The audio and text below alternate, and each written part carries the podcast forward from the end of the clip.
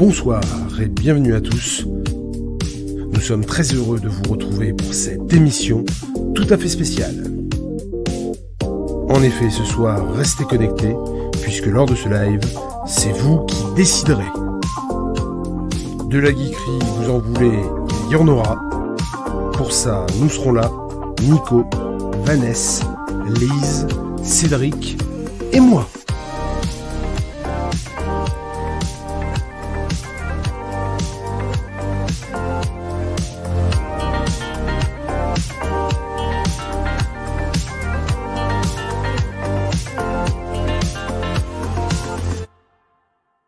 Mais bonsoir Bonsoir.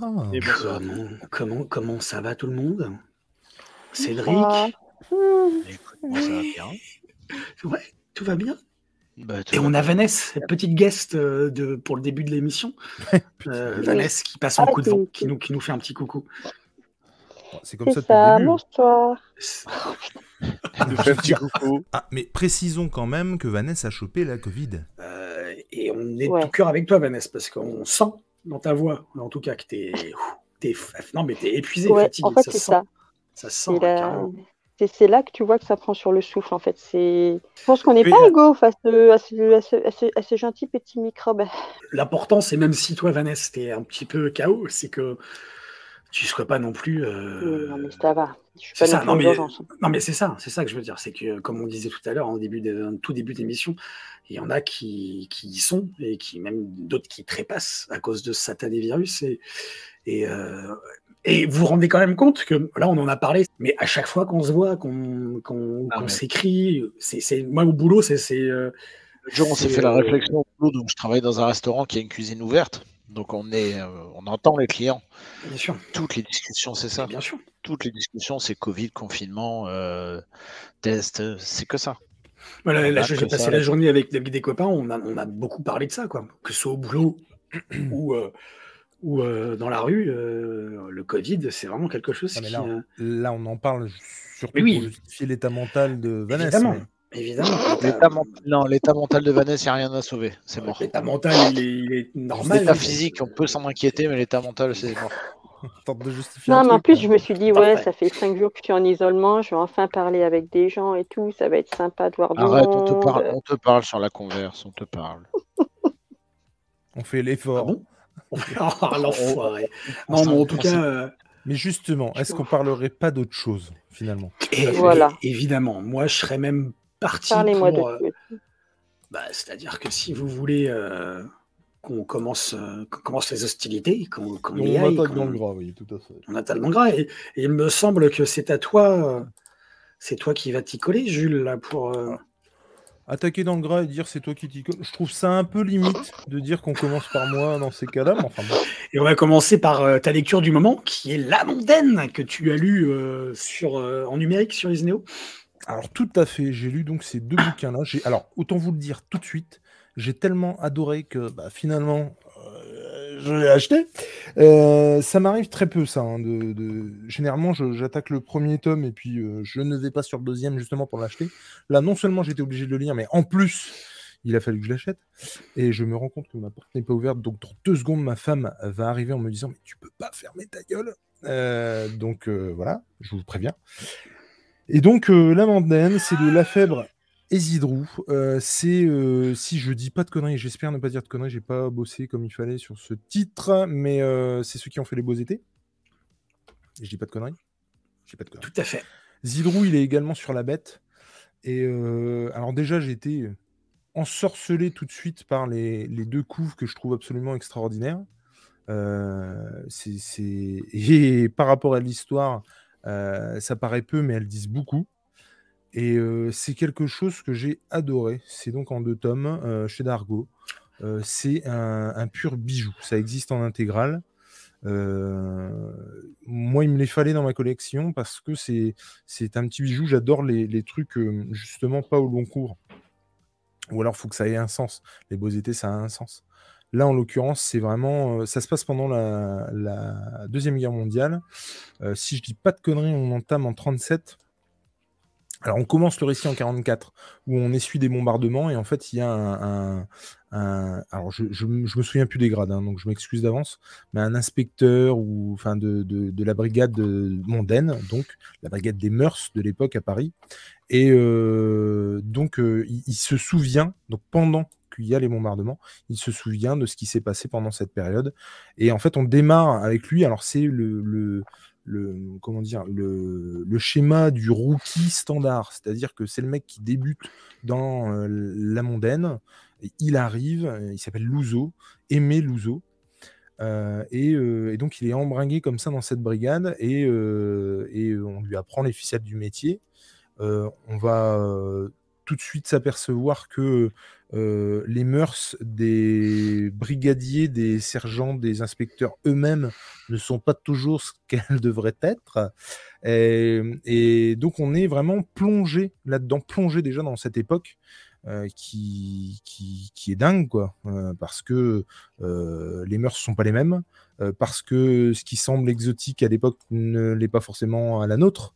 Euh, le, comment En fait, il y a tellement de thèmes abordés, euh, que ce soit euh, le sexe, le racisme, euh, le, comment, le, poids de l'héritage, parce qu'on va apprendre très vite que euh, Louzo, cet inspecteur, encore une fois, je m'excuse pour le grade si c'est pas le bon, mais Louzo, donc, qui est dans, cette brigade, on va très vite apprendre qu'il est le fruit d'une relation entre un prêtre et qui, en gros, a dégagé son serment pour se mettre avec sa mère, en fait.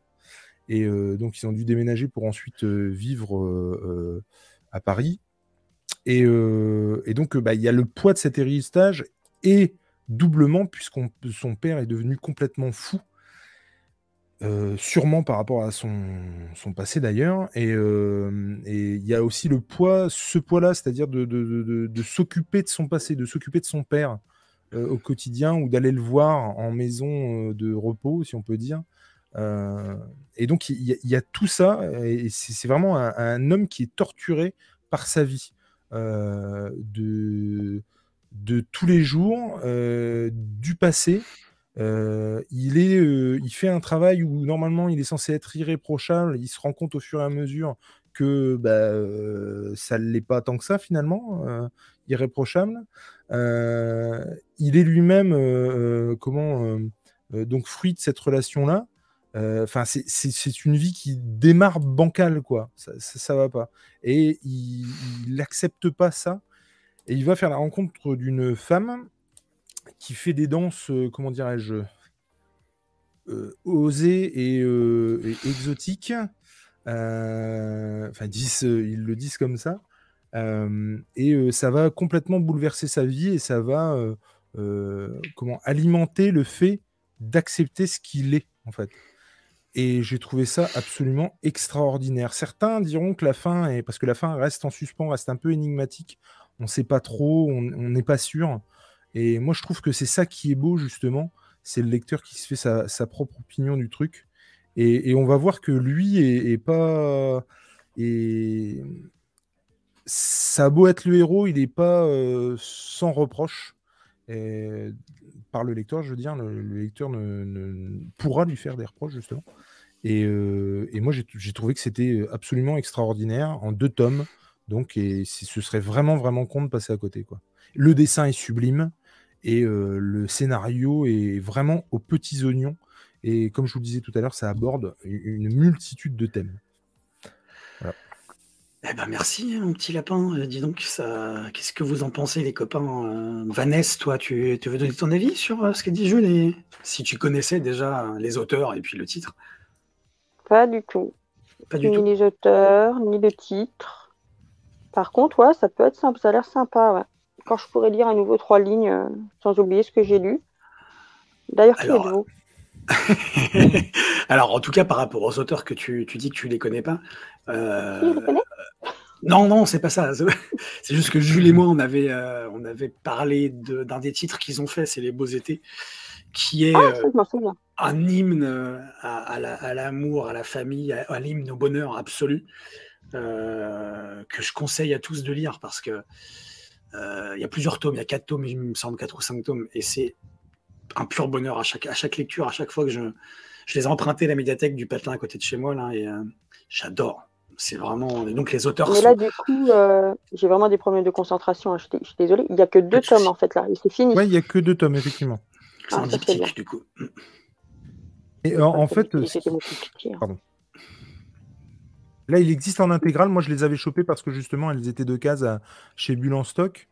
Et, euh, et non, c'est c'est- c'est vraiment, vraiment une pépite. Et alors, on, a, on aborde, de par le fait euh, qu'il est à la mondaine, euh, beaucoup de, de- de sexe. Quoi. Enfin, le, forcément que les, les mœurs sont légères, puisque sûr, justement, euh, elles, ils vont traquer un peu la perversion, on va dire ça comme ça, même s'il y a de vraies, vraies perversions qui sont abordées dans, dans le truc. Mais, donc, mais c'est toujours fait avec délicatesse, c'est toujours suggéré. Il y a toujours, comment dire, euh, un, un objet, un truc devant le sexe, euh, tu vois, c'est toujours suggéré. Ça peut être des ombres aussi. Euh, y a, je, me je me souviens notamment d'une relation qui, est, qui est vraiment suggérée par, par des ombres. Et, et tout est comme ça en fait. Et en fait, c'est jamais vulgaire. Ça reste toujours à la limite, à la limite pardon, tout en étant sensuel quand même. Enfin, je veux dire, ça, ça ne reste pas que, enfin, comment dire, que il y a une sensualité qui s'en dégage quand même, quoi. Mais euh, et hum, vraiment, moi, je trouve que c'est vraiment de bout en bout, c'est c'est super bien équilibré. Quoi. Et du coup, toi, Cédric, qu'est-ce que tu pourrais en t'en t'en penses? Bah écoute, les, les dessins ont l'air bien sympas.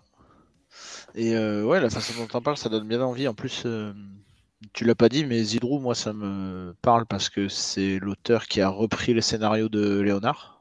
Mhm. Je sais pas pourquoi d'ailleurs, mais bon. De gros de trop vieux. Et euh, mais j'avoue que j'ai pas lu Léonard depuis qu'il a repris. Ouais. Ah, J'aimais bien ça. Ah, je- moi j'ai. Ça, c'est la, la BD de mon enfance. D'ailleurs, c'est mon fils qui les a maintenant. Mais, mais euh, ouais, du coup, ouais, ça, ça a l'air ça a l'air pas mal. Mais du coup, c'est surprenant parce que bah, Léonard et ce monde-là, ça n'a rien à voir. Donc, il, il a l'air capable de tout faire, ce garçon. Moi, quand tu as dit qu'il avait pris Léonard, ça m'a surpris du coup. Ouais, ouais, ouais. mais j'ai vu, mais j'ai été vérifié quand même avant de le, de le dire. Et ouais, c'est bien ça. Mais euh, ouais, ça me fait penser un peu à le style de dessin, même si c'est pas tout à fait le même. à Il était une fois en France. Ah oui, ce genre de série. Bien sûr. Et du coup, ouais, ça, ça a l'air sympa. Ça a l'air sympa. Mais, et, et puis, on aborde aussi euh, l'occupation avec, euh, avec beaucoup de choses, avec euh, notamment la rafle du Veldiv aussi, et euh, le comportement de la brigade mondaine notamment à ce moment-là, et son comportement à lui également. Et justement, ce que tu dis par rapport à la période historique dont il est question dans, cette BD, c'est intéressant de voir que hum, depuis qu'on fait ce qu'on fait là sur YouTube, on en, on parlait beaucoup, beaucoup de, de BD euh, qui parlent de cette période, et tous, enfin toutes les BD euh, arrivent à trouver, enfin tous les auteurs en tout cas arrivent à trouver un, un prisme perso hyper précis, hyper euh, atypique. Alors en l'occurrence, c'est euh, le thème de la mondanité, j'imagine, du, du- du- et, euh, et moi, je trouve que bah, ça prouve que cette, cette, cette, cette période, elle est hyper riche. Mais Non, quand qu'on tu, n'en a dis- pas quand fini. tu quoi. parles du héros, ça fait aussi penser était une fois en. France, dans le sens où on n'arrive pas à dire s'il est mauvais, s'il est bon, si exactement on ça. doit Ça, le bon, ça. détester Ça, ou c'est- si ça, on c'est doit bon l'aimer. c'est ça, exactement j'a- j'adore ce genre de héros. C'est c'est exactement ça, si ce n'est que, euh, par exemple, sur. euh, alors, j'ai pas lu hein, tout, hein, il était une fois en France, mais euh, ça a l'air d'être exactement ce que tu. Enfin, c'est ce que tu as dit, pour avoir lu les trois premiers. C'est exactement ce que tu as dit, sur un fond, effectivement, d'occupation et de Seconde Guerre mondiale. Mais euh, là où je trouve que c'est d'une, même si j'ai encore une fois, j'ai adoré ce que j'ai lu, il était une fois en France, mais là où je trouve que c'est exemplaire, c'est que d'une, je trouve que c'est redoutablement beaucoup plus efficace, la mondaine du fait que ce soit en deux tomes déjà, et puis Ouais. du fait du nombre de thèmes que ça aborde, quoi. Mais genre vraiment, moi quand j'ai refermé le, le deuxième, euh, la deuxième BD, je me suis dit, mais punaise, en fait, euh, et, que j'y repensais justement pour ce soir, même si j'ai été bien brouillon dans mon explication au départ, euh, ça aborde vraiment une multitude de thèmes euh, où tu, tu. Enfin, je veux dire, par exemple, la, la, sans, enfin, je veux dire, il n'y a pas de grand spoil. La, la dame qui fait des, elle s'appelle El- Ella, non, et Evie, un truc dans le genre. Donc, qui fait, elle, vient d'un autre pays, euh, elle a la peau euh, euh, ambrée, euh, elle, euh, fait de la danse, elle, euh, danse avec un, pour, euh, pour ne pas spoiler, avec une panthère notamment. Et euh, il y a ce côté bestial, ce côté sauvage, et, euh, lui en fait est séduit par ça, justement parce que elle s'assume. Et, euh, et, et ce côté-là, le fait d'être séduit par le côté euh, le côté qui s'assume et le côté bestial, euh, c'est quelque chose d'hyper intéressant, je trouve. Et, et, euh, il le fait à merveille. Et, quand moi, j'ai, je me suis dit, mais la vache, il y a ça, il y a ça, il y a ça. Il y a, y a vraiment plein, plein de choses qui sont abordées. Et même, ça aurait pu être sur le fond de Deuxième Guerre mondiale, sans pour autant aborder des, des, des choses bien précises. Et pour le coup, ça le fait à deux, trois, quatre reprises. Mais quand ça le fait, ça le fait pas à moitié, quoi. Eh ben, merci en tout cas pour ce- cette belle découverte parce que déjà je, je ne connaissais, je savais pas que ces auteurs-là avaient fait cette, euh, cette BD. Je suis joasse, je vais m'y plonger, je pense. Euh, donc euh, merci en tout cas petit petit lapineux de nous avoir parlé de ce, donc les, les deux tomes sont titre sur Isneo. Les deux tomes sont sur Isneo.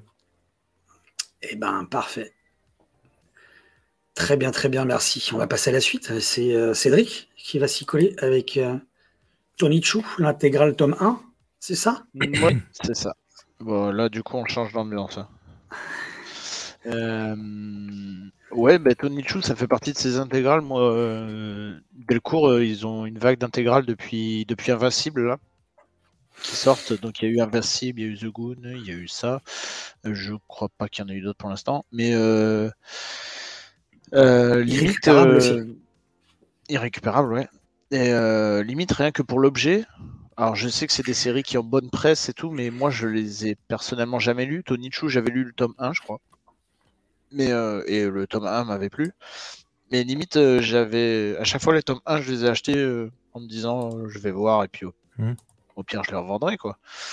Et, et du coup, bah, Tony Chu, je l'ai acheté sur le la presse qu'il avait, en gros, et sur l'objet, parce que c'est vrai que les intégrales Delcourt, je trouve qu'elles sont très très bien. Elles sont vraiment très bien. Le rapport qualité-prix est fou. Et, euh, et finalement, j'ai pas été déçu parce que c'est c'est vrai- c'est vraiment bah, ce que tout le monde en dit, c'est vraiment vrai. Que c'est excellent, quoi. Donc, euh, donc l'histoire. Moi, je trouve. euh, Excuse-moi, je te coupe deux secondes, mais les intégrales Delcourt, il y, en a vraiment une qui, qui, qui, qui est exceptionnelle, c'est Rising Star. Elle est euh, en tout point, elle reprend les quatre tomes, je crois, de Straz. Et Ouais. euh, elle, elle est très très chouette. Mais c'est vrai qu'on avait aussi parlé de The Goon. Et The Goon est, est vraiment mortel aussi. Voilà, c'est tout. Ouais. juste. Et euh, ouais, du coup, donc euh, Tony Chu, c'est un flic de, je sais pas si la ville est dite d'ailleurs, enfin, aux États-Unis. Et il a un pouvoir, c'est-à-dire que quand il ingère un aliment, il a toute l'histoire de l'aliment qui lui vient en tête. C'est-à-dire qu'il va manger un poulet, il va savoir où il a été élevé, quelle graine il a mangé, quel, euh, quel pesticide a été utilisé. Pour les légumes, c'est pareil. Il n'y a que la betterave qui lui fait pas ça. Donc euh, il mange de la betterave au taquet parce que mine de rien, c'est quand même handicapant de d'avoir ce pouvoir. Et euh, donc Il on est est dans un monde aussi. De quoi? Ah, je disais qu'il était, était picard. Pour ça. Et euh, on est dans un monde où le poulet est interdit suite à la grippe aviaire. Et euh, donc il y a tout un marché noir de poulets. Enfin, c'est que des idées loufoques comme ça. Et donc ce pouvoir, il s'en sert bah, en tant que flic, c'est-à-dire que bah, s'il y a un macabé, euh, pour essayer de trouver le tueur, et ben il, va, en bouffer des morceaux pour voir ce qui s'est passé. Quoi. Et, et donc ça amène un tas de situations complètement folles. Les personnages sont tous, tous malades. Euh, C'est-à-dire qu'on va avoir un poulet, euh, un poulet euh, on va dire. on va avoir donc il y en a un autre qui a, le même pouvoir que lui. Donc lui, il va travailler pour une agence, une agence un peu gouvernementale, type FBI et tout ça. Il y a une femme qui a un pouvoir qui, en fait, quand elle écrit, elle écrit tellement bien qu'elle arrive à faire ressentir aux gens le goût des choses et tout. Donc elle est critique astronomique. Donc lui, pour lui, c'est parfait parce que bah, ça lui évite de manger les trucs et il ressent quand même les choses. Il y a des tas d'idées complètement, complètement loufoques comme ça. Euh, et c'est des enquêtes à la con avec des personnages complètement tarés. Le dessin euh, cartoony, euh, comme on peut voir là sur le truc, qui va super bien. Les, les, les, le sens du, du, rythme des gags est très bien, très bien mis en page, je trouve. Au niveau de la mise en page, ça marche super bien.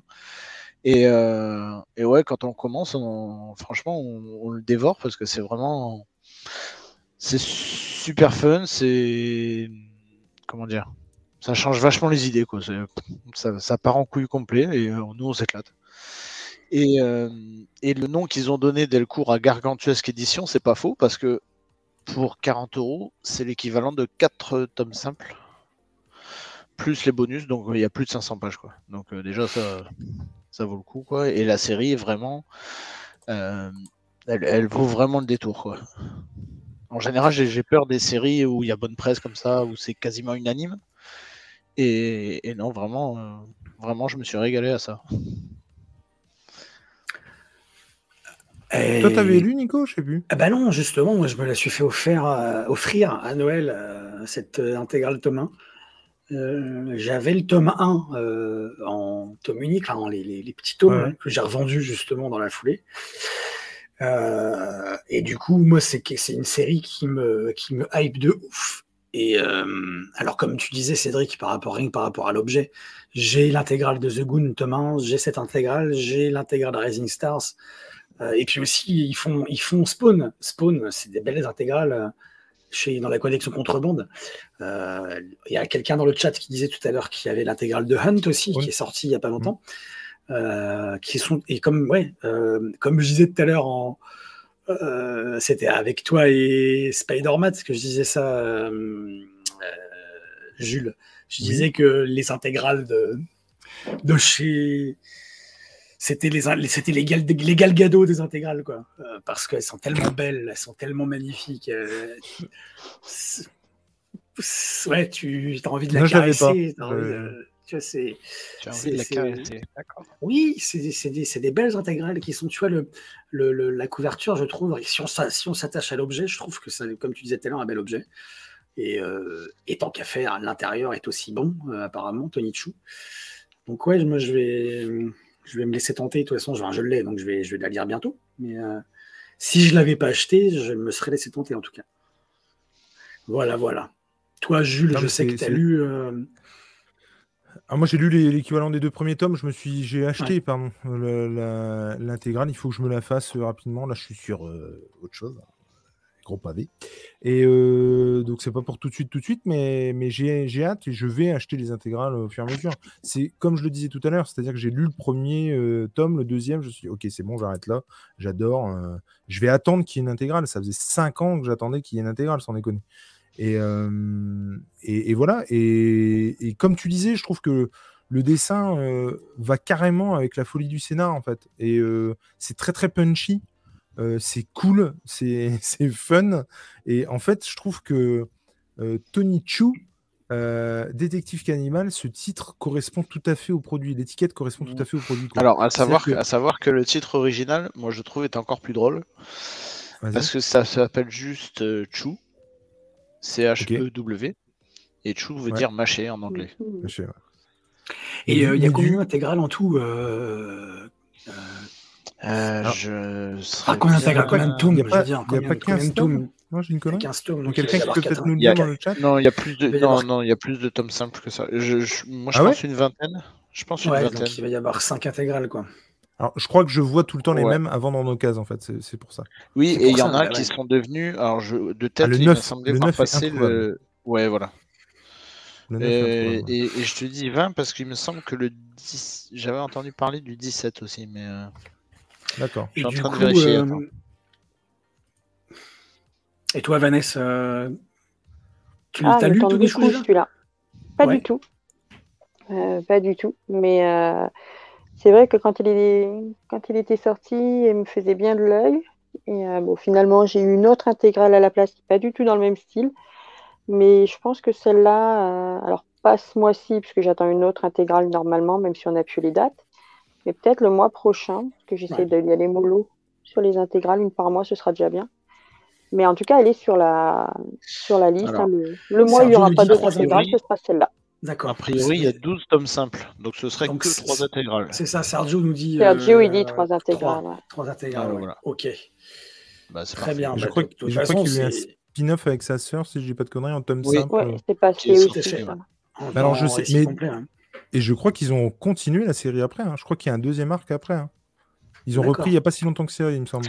Alors, je sais, je, euh, je veux pas dire de bêtises, hein, mais je crois que il y a une espèce de crossover avec une autre série de l'auteur. Mais je suis pas sûr. Ah oui, oui, oui, j'avais entendu parler de ça, effectivement. Oui, oui, tout à fait. Avec euh, Tout à Fé- Fairyland, non? Hmm, Non, je- non, je pas- Non, alors je sais que l'auteur a fait Farmend aussi. Farmen, Fairyland. Oui, ce que je me Ouais, disais, parce que c'est pas c'est pareil. hein. Young. Ouais. Mais ça serait marrant comme euh, crossover. Oui, il me semble qu'il y a une espèce de crossover avec un truc qui n'a rien à voir en plus. Mais euh, je pourrais pas vous retrouver l'info tout de suite. Eh ben, en tout cas, c'est une lecture que je vais faire bientôt, je pense, parce que, euh, étant donné que je l'ai, il est dans la bibliothèque, j'ai juste à le, à le prendre, à l'ouvrir. Mais, euh, mais ouais, ça me hype bien, quoi, en tout cas, ce titre. Ça y est, c'est avec, avec la série Outer Darkness. D'accord. Mais c'est ouais, c'est vraiment euh, fun, décomplexé, décomplexé. Ah ouais. euh, Enfin, tu vois. euh, Et ça fait beaucoup penser, pour le coup, à, à The Goon dans l'esprit. Ah ouais. Dans bah l'esprit, grand n'importe quoi, complètement assumé. euh. Eh ben merci, euh, mon petit gars, mon petit, mon petit biconguet. euh, on va passer à la suite, si vous voulez bien. hein. la dernière, euh, dernière caisse qu'on lit en ce moment, c'est moi que je m'y colle, avec euh, Adrasté de Mathieu Bablet, qui est paru chez Ankama, que j'ai dévoré, euh, que j'avais lu euh, sur ma tablette, sur Isineo.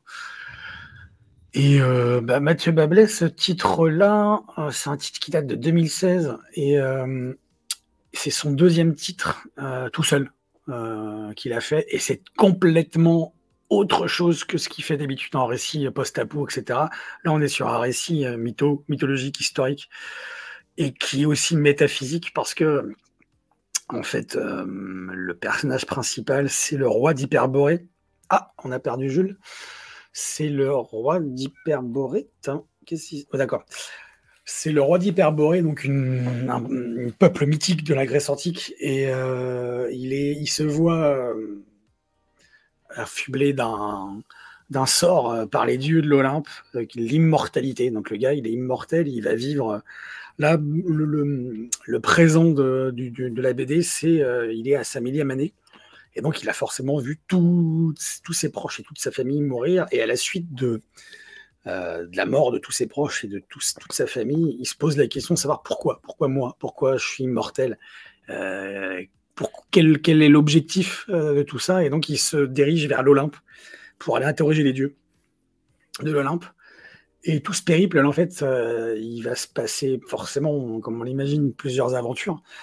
Et euh, en, parallèle de ça, on va avoir des flashbacks où à chaque fois, il va, en, en parcourant en fait les montagnes euh, du Péloponnèse, etc., il va, il va, euh, il va, il va se dire tiens, aujourd'hui j'ai 16 ans, qu'est-ce que je faisais à 16 ans? Donc il se remémore un peu ce qu'il se faisait cette année-là, en sachant que c'est il a 1000 ans, le mec, le gars. hein. C'est pas le dernier des, des PNQ. hein. Il, a, il a 1000 ans. Et, et il tout, ce périple va être un périple où il va se poser des questions sur son essence, sur lui-même, sur, sur le pourquoi du comment de l'homme et euh, des guerres euh, qui vont parchemer aussi le chemin qu'il va parcourir.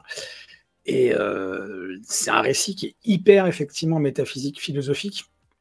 Mais pas que, parce qu'en fait, Mathieu Bablet, il va nous, il va nous donner à voir aussi des, des dessins.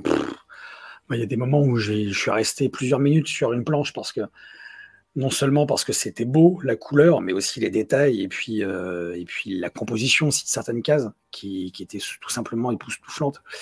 On a un tome, qui c'est un intégral qui est composé de deux tomes, ça fait 300 pages à peu près, il me semble, si je ne me trompe pas. Ça doit faire à peu près ça. Euh, si je regarde bien, euh, ça fait non, ça fait 144 pages. Et ben, en fait, ça se lit vite, mais en même temps, je, suis resté tellement longtemps sur pas mal de planches que je l'ai lu en, je crois que je, me suis- je en trois jours, en trois nuits, trois, trois soirs, trois soirées. T'as énorme, on a énormément de planches aussi qui sont silencieuses, sans bulles. Et euh, on a aussi euh, des planches, la manière dont c'est découpé, où on a des zooms qui sont faits sur le personnage principal, donc des dézooms, c'est-à-dire qu'on a d'abord un zoom, enfin une, un gros plan, après c'est et toutes, ces, planches sont décomposées de cette manière-là, et ça donne énormément de, punch, de rythme, malgré l'absence de dialogue, malgré l'absence de bulles. Et euh, bah c'est euh, c'est hyper bon, quoi. C'est hyper bon, vraiment, vraiment, vraiment. Et il y a énormément de rebondissements auxquels on s'attend pas. C'est une lecture aussi qui est exigeante parce que ça fait appel, alors euh, ça fait appel forcément à une culture mythologique de la mythologie grecque qui a un minimum quand même, c'est savoir un peu la place des différents dieux de l'Olympe et puis euh, euh quel est leur euh, comment dire leurs attributs. Mais euh, c'est puis le dessin de, comment il s'appelle de Mathieu Bablé, il est que ce soit sur Shangri-La ou sur Carbone et Silicium, c'est on, retrouve ce, trait. Mais là, on n'est pas dans le post-apocalyptique, on est dans le mythologique, dans, le métaphysique aussi le choix des couleurs aussi, selon les périodes de la vie du personnage principal, il est, il est hyper euh, intelligent. Et euh, moi, j'ai vraiment, euh, j'ai vraiment pris une claque en, lisant ce, titre. Et je pensais, enfin, j'ai été aussi étonné de, voir que c'était une histoire courte, mine de rien. 144 pages pour une intégrale, c'est, peu.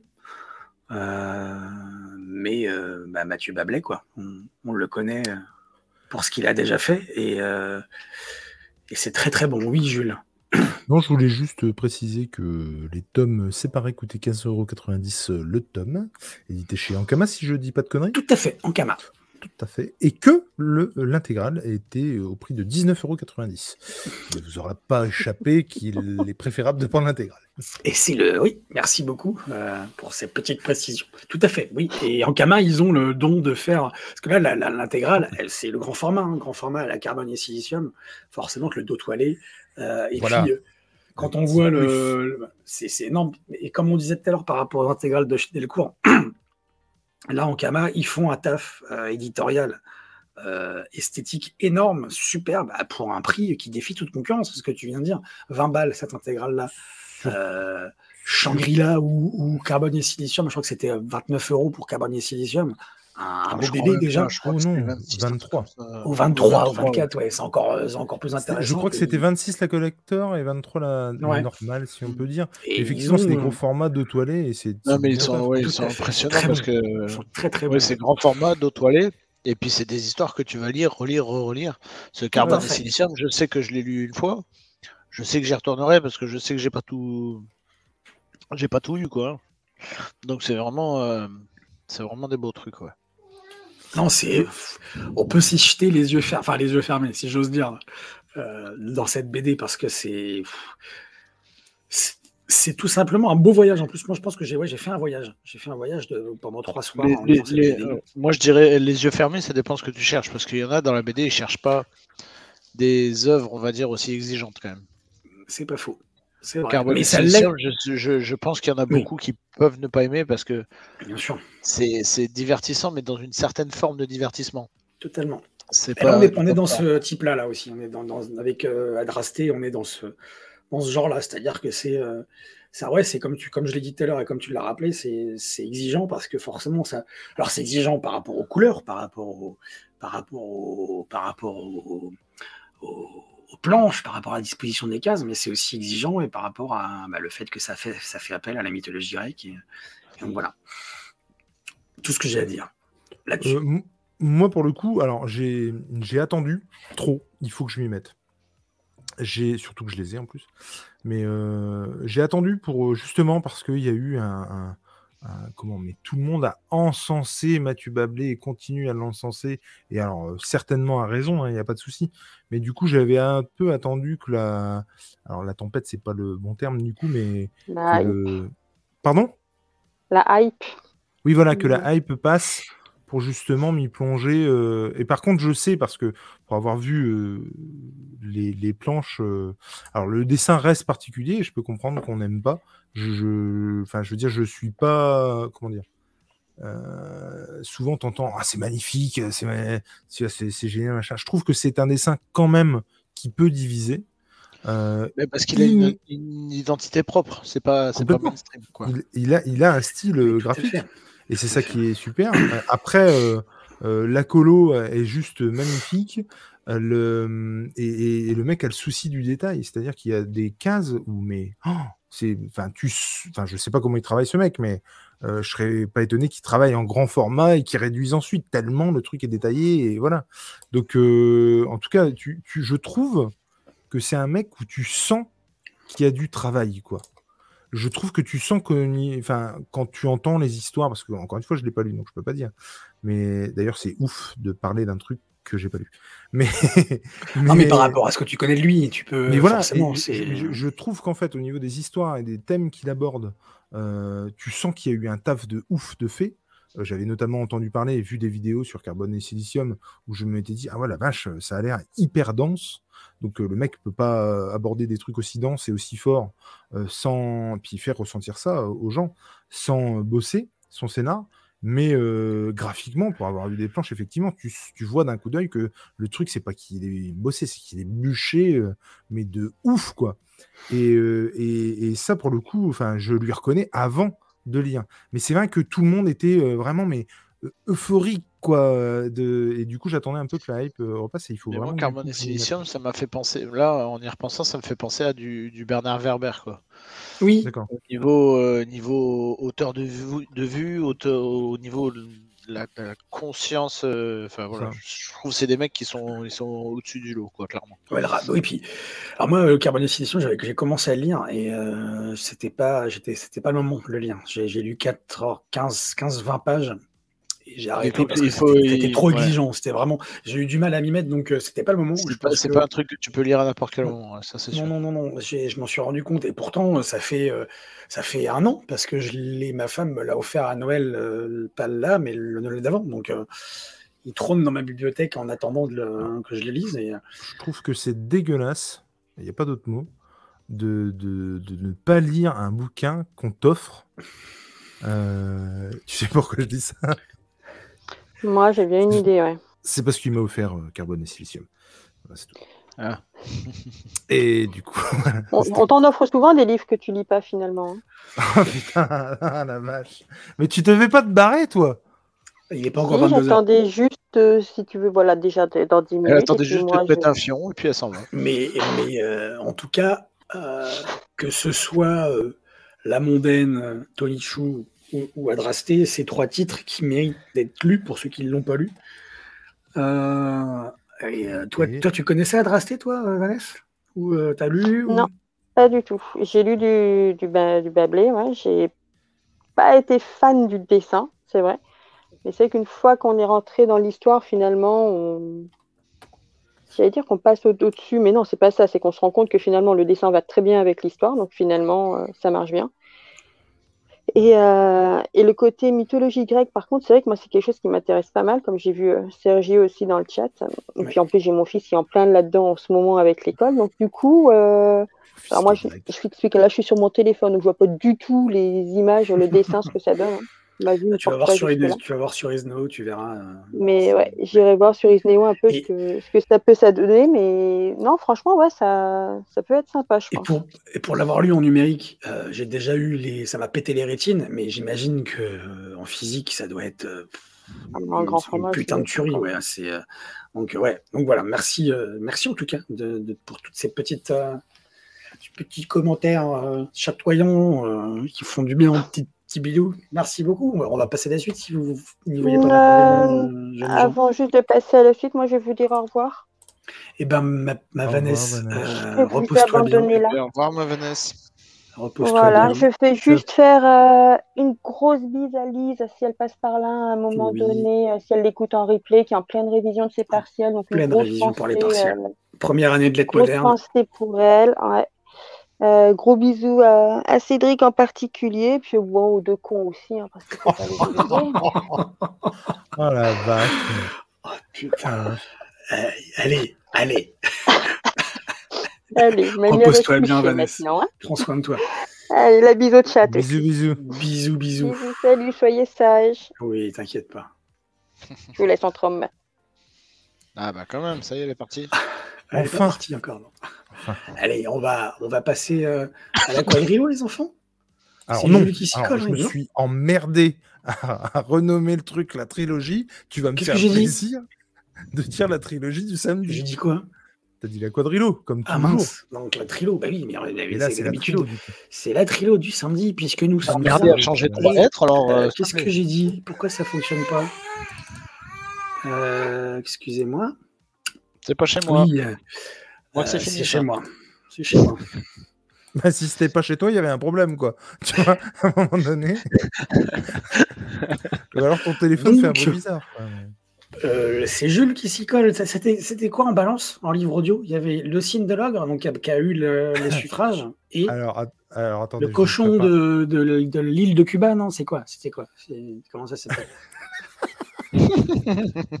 Le cochon de l'île de Cuba. Alors, bah oui, la, baie des cochons. en balance, en balance, mais oui, tout à fait. En balance, il y avait le cochon de Noël, Jack et le cochon de Noël de J.K. Rowling qui est sorti euh, euh, cet hiver. Alors, je prends toujours le soin de prendre des livres audio.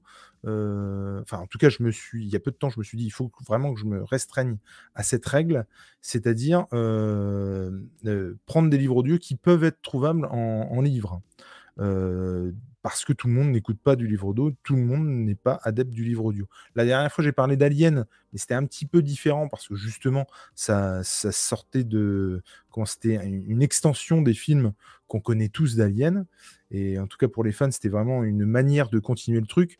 Là, quand je prends des livres audio, je fais très attention, du coup, de, prendre des trucs qui se trouvent en livre. Donc l'excuse, ouais mais non mais moi j'écoute pas de livre audio, du coup je vais pas voter ou je vais pas prendre le truc ou ça m'intéresse pas. Ben euh, non, parce que euh, ça existe en roman aussi. Vous pouvez vous le faire en audio, mais vous pouvez vous le faire en roman. Et donc il y avait en balance ce cochon de Noël de J.K. Rowling, l'autrice, l'auteur, je sais pas comment, je sais pas si on dit autrice du coup. Euh, oui, l'autrice. On dit l'autrice, ouais. de, de bah, Maître Capello, il est pas là, sinon je lui aurais posé la question parce que. ah non, mais c'est sûr, c'est ça. D'accord. Et en tout cas, donc. Euh, euh, machin inclusif, je sais pas quoi. Mais non, mais je sais, je sais, très honnêtement, je, je sais pas. Enfin bon, bref, on s'en fout. J.K. Rowling, donc, qui, qui, a fait euh, le, donc, le cochon de Noël. Et je pensais jusqu'à il y a une heure que c'était ça qui, qui était sorti. Et en fait, je me suis trompé. Et du coup, il y a une heure, il y a Nico, il me dit Mais pourquoi t'as pas fait ah. comme les gens ont voté? Le, le prof de lettres est revenu, on va pouvoir lui demander. On dit autrice ou auteur? Ah, T'as plus de micro, le micro, Le micro, le micro. On dit euh, les deux, auteur avec un E ou autrice. Tu veux dire qu'à chaque fois, il va falloir que je dise auteur et autrice? Tu Non, tu dis auteur E slash autrice. Bon, en tout cas, donc, euh, je sais Et donc, il y a une heure, euh, enfin, ouais, il y a une heure, euh, j'ai su que c'était pas le cochon de Noël. Et donc, je me suis fait chier à, à, me remémorer le truc, à réécouter des trucs pour rien, en fait, hein, puisque c'est le signe de l'ogre qui a gagné. Et le pire, c'est que j'étais dingue que le signe de l'ogre n'ait pas été retenu. donc, je suis bien content, mais j'espère bien en parler, parce que du coup, je serais deg de ne pas bien vous le vendre. Le signe de l'ogre, c'est excellent. J'ai adoré. Alors déjà, donc j'ai été euh, faire des deux trois petites recherches. C'est édité aux éditions Inibro Veritas. Inibro Veritas. Euh, c'est donc le texte qu'on retrouve euh, dans, sur Audible. Hein, alors, comme à mon avis, je ne sais pas si c'est une exclusivité Audible. Euh, mais en tout cas, donc c'est un livre audio en 24 épisodes. C'est sorti épisode par épisode sur Audible, mais c'est aussi sorti donc en intégrale. Euh, et alors, ça a beau s'appeler saison, il y a un début, un milieu et une fin. Et donc, on suit un gars qui rentre au pays, qui est euh, militaire, si je dis pas de bêtises, qui s'appelle Luc Donfront. Il arrive à Paris et il n'y a personne pour venir le chercher à l'aéroport ce jour-là.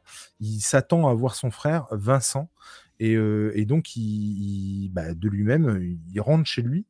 et il trouve la, maison de famille hein, dans laquelle Vincent habite depuis un moment. On sent que Luc, lui, est parti depuis très longtemps et donc a fait l'armée. Et on, voit donc la maison qui est un peu retournée, machin. On, se dit qu'il y a eu combat, qu'il y a eu quelque chose. Il cherche après son frère. c'est un bordel sans nom. Et le soir, il se fait attaquer dans son sommeil. Donc, il commence vraiment. Ah, il se fait attaquer dans son sommeil. Euh, dans son, dans son sommeil, pardon. Il est réveillé, il se lève, s'ensuit une altercation avec quelqu'un qui était venu chercher quelque chose dans la maison. Il le met en fuite, puisque quand même il a des compétences, il fait partie de l'armée Pépère. Donc Luc le, dégage, et là il commence à avoir un petit peu peur pour son frère, et il cherche à en savoir plus, et il se pose vraiment des, questions sur ce qui a pu amener ce gars à venir essayer de cambrioler chez lui. Enfin, il s'aperçoit pas, il s'aperçoit vite que c'est pas juste un cambriolage, mais qu'en gros tout est lié quoi. Il parle avec la, la comment, la compagne de Vincent, et donc, encore une fois, il fait le lien très vite entre des choses, et là, il sent que ça, ça, pue quelque chose de violent. Et il va chercher après son frère, et il va avoir très vite l'info qu'il y a un, un notaire dans la région qui s'est fait tuer et que son frère pourrait être l'auteur du crime. Donc, bah, son but, dans un premier temps tout du moins, c'est de retrouver son frère et de l'innocenter. Et va s'en suivre. Donc, c'est très thriller, très, euh, c'est un, petit peu musclé, un petit peu plus musclé, pardon, qu'un euh, Dan Brown, par exemple. Euh, mais on est sur un peu les mêmes thématiques, c'est-à-dire qu'il y a une espèce de secte dont on ne connaît pas vraiment l'origine, qui se passe en France, et c'est ça qui est intéressant. Euh, en Normandie. On reconnaît les paysages, on reconnaît les lieux. C'est vraiment impec là-dessus. Et donc, il va y avoir le schéma classique, j'ai envie de dire, le gars qui est euh, en dehors de tout, mais qui en sait plus que les autres, Luc, Donfront donc, qui va chercher après son frère, et puis qui va être accompagné d'une première jeune femme, puis d'une deuxième. Et donc, ça va être sa, compagne d'aventure, j'ai envie de dire, tout le truc. Et donc va s'en suivre cette découverte de sectes, de trucs, euh, euh, qu'on, histoires secrètes qu'on a enterrées, euh, de, d'êtres maléfiques qu'on veut réveiller. Et, et c'est, moi, ça m'a tenu en haleine, ça dure 10 heures, je crois, et ça m'a tenu en haleine pendant, bah, c'est pas compliqué, 10 trajets. Et je vais le réécouter assurément. Je trouve que les, acteurs qui jouent sont extraordinaires. J'aurais été tout autant emballé si je l'avais lu. Mais c'est vrai qu'en audio, il y a une autre dimension, forcément. Et on retrouve des, personnes en fait dont on a l'habitude d'entendre. Par exemple, il y a le Luc Monfront est interprété par le gars, je crois qu'il s'appelle Valmont. Alors attendez, je vais essayer de retrouver mon onglet si ça vous dérange pas. Donc, je crois qu'il s'appelle Valmont. Philippe Valmont qui interprète la voix de Christian Bell, euh, donc qui interprète le, Luc. Ensuite, on a euh, un, scientifique qui est interprété par. Euh, alors, lui, c'était ouf parce que je me suis rendu compte, il s'appelle Cédric Dumont et c'est un mec qui jouait dans Extrême Limite à l'époque, pour ceux qui ont connu. Et donc, j'ai découvert que lui faisait de la voix maintenant. Et donc, il était comédien de doublage. Et donc, il double un, scientifique qui a dans le truc. Et puis, on a aussi, comment il s'appelle, Paul Borne, qui lui est la voix de Laurence Fishburne, Morpheus dans Matrix, qui interprète un, espèce de mentor dans, dans le dans le dans l'audio, dans, dans, le bouquin, et qui va suivre donc tout le truc. Et alors, les ingrédients sont là, c'est-à-dire donc secte maléfique, comment tueur, enquête, euh, rebondissement, traître, enfin tout est là quoi. Et, moi j'étais vraiment mais happé par le truc. Au tout début, les, premières minutes, j'étais un peu décontenancé parce que c'est pas ce à quoi je m'attendais. Et puis après, euh, à fond, j'étais vraiment à fond dedans. Eh ben, ça me fait penser un peu au truc euh, Arlan Coben, tout ça là. Mais je pense qu'on est carrément là-dedans. Moi, Arlan Coben, je crois que j'en ai lu un ou deux. Hein, mais... Mais là, on est plus. Euh, alors, ouais, ouais, ouais, ouais, plus. Euh, moi, j'ai, moi, j'ai comme référence les Dan Brown parce que pour le coup, je les ai tous euh, lus. Mais on, est, on est vraiment là-dessus, un peu moins dans l'art pour le coup, et beaucoup plus dans l'enquête et encore une fois, bah, du coup, ça fait, ça fait vraiment penser à Arlen Coben du coup. Mais moi, j'ai passé un super moment, vraiment. Et du coup, je vous encourage vivement à y aller. Euh, c'était vraiment, vraiment cool. C'est Novelcast qui fait ça, et je crois, si j'ai pas de conneries, encore une fois, c'est Novelcast qui s'occupait notamment des aliens, des aliens pardon. Donc c'est extrêmement bien produit. Euh, on a euh, des sons d'ambiance, on a les acteurs qui jouent la scène. On a la voix intérieure qui n'est pas la même que, que Valmont. On a une, voix intérieure qui explique en fait ce qui se passe et les sentiments des autres. Et, et ça marche vraiment, vraiment bien. Et moi, j'ai passé un, super moment là-dessus. Euh, en tout cas, ça fait euh, très longtemps que j'ai envie de me mettre à des trucs audio. Et là, une série audio, ça a l'air d'être ouf. C'est euh, rien que le concept. Enfin, je connaissais, hein, mais là, ce que tu en dis et puis, et puis, puis tout ce qui est autour, ça me, ça me donne vraiment envie de, faire ce genre de truc, en tout cas. Mais alors, pour le coup, c'est saison, mais encore une fois. Hein, Moi, pour le coup, ça m'a donné envie de lire le livre. c'est aussi le but, en fait. Mais euh, la saison, est-ce qu'il va y avoir une saison 2 ou est-ce que c'est juste parce que c'est l'idée de série, parce que le truc est quand même construit comme une série et euh, ça pourrait très bien être. Euh, mais ça aurait pu appeler ça chapitre. Et voilà. Mais tout à fait. Mais en tout cas, saison, j'ai du mal à croire qu'il y aura une saison 2, tu vois, qui reprend la suite de l'histoire. Parce qu'il y a vraiment un début, un milieu, une fin pour le coup.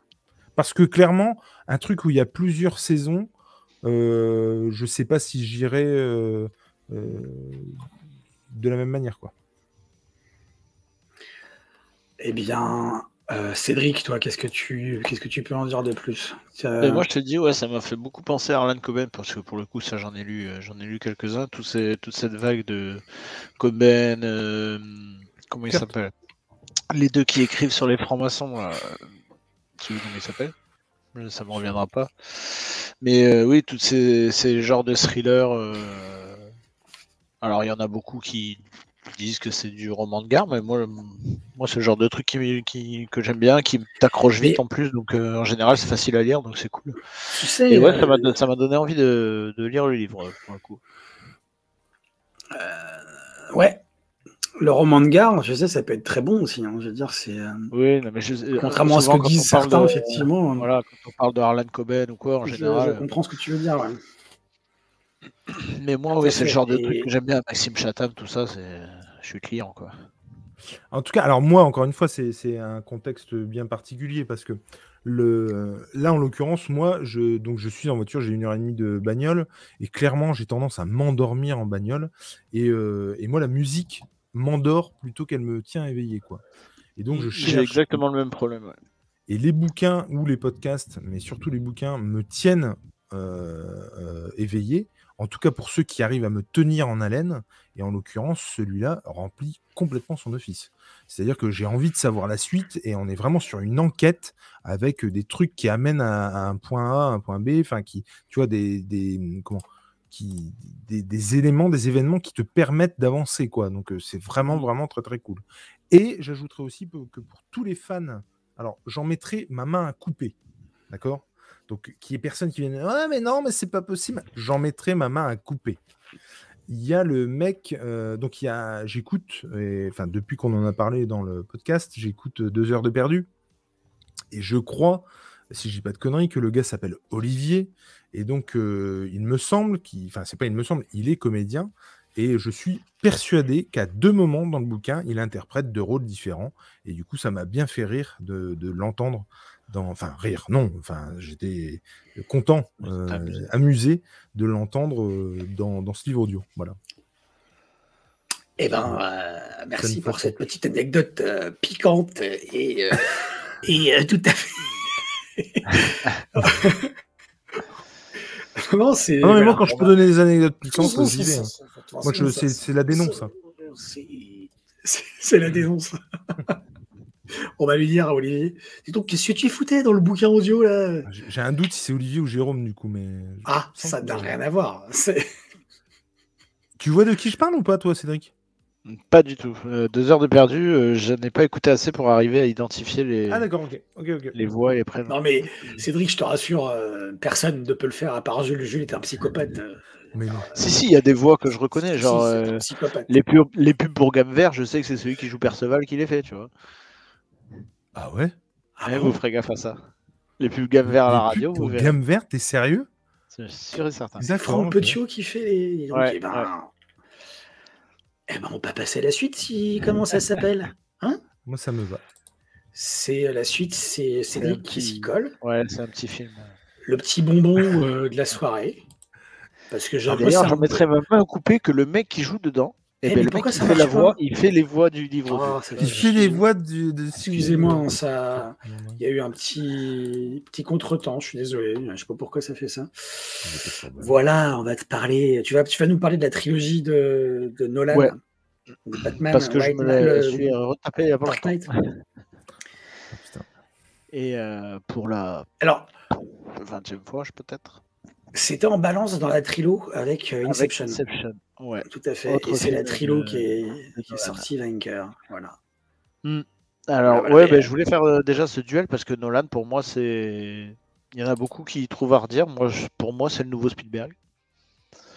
Dans le sens où il arrive à faire des blockbusters intelligents et euh, qui te prennent pas pour un con et qui, qui te demandent un minimum. Alors peut-être pas sur euh, peut-être pas sur la trilogie Dark Knight, mais qui te demandent un minimum d'investissement. Je pense notamment à Inception. Que si tu regardes comme ça en dilettante, euh, tu passes à côté. et, et Tenet, on n'en parle même pas. Alors Tenet, je peux pas dire, je l'ai pas encore vu celui-là. Ah, il est bien. Mais ouais, c'est ouais, c'est des films qui te prennent pas pour un con, quoi. Et pareil, là, il a réussi à faire un film de comics qui te. qui pourrait être un film hors comics, j'ai envie de te dire. Totalement, je suis d'accord avec toi.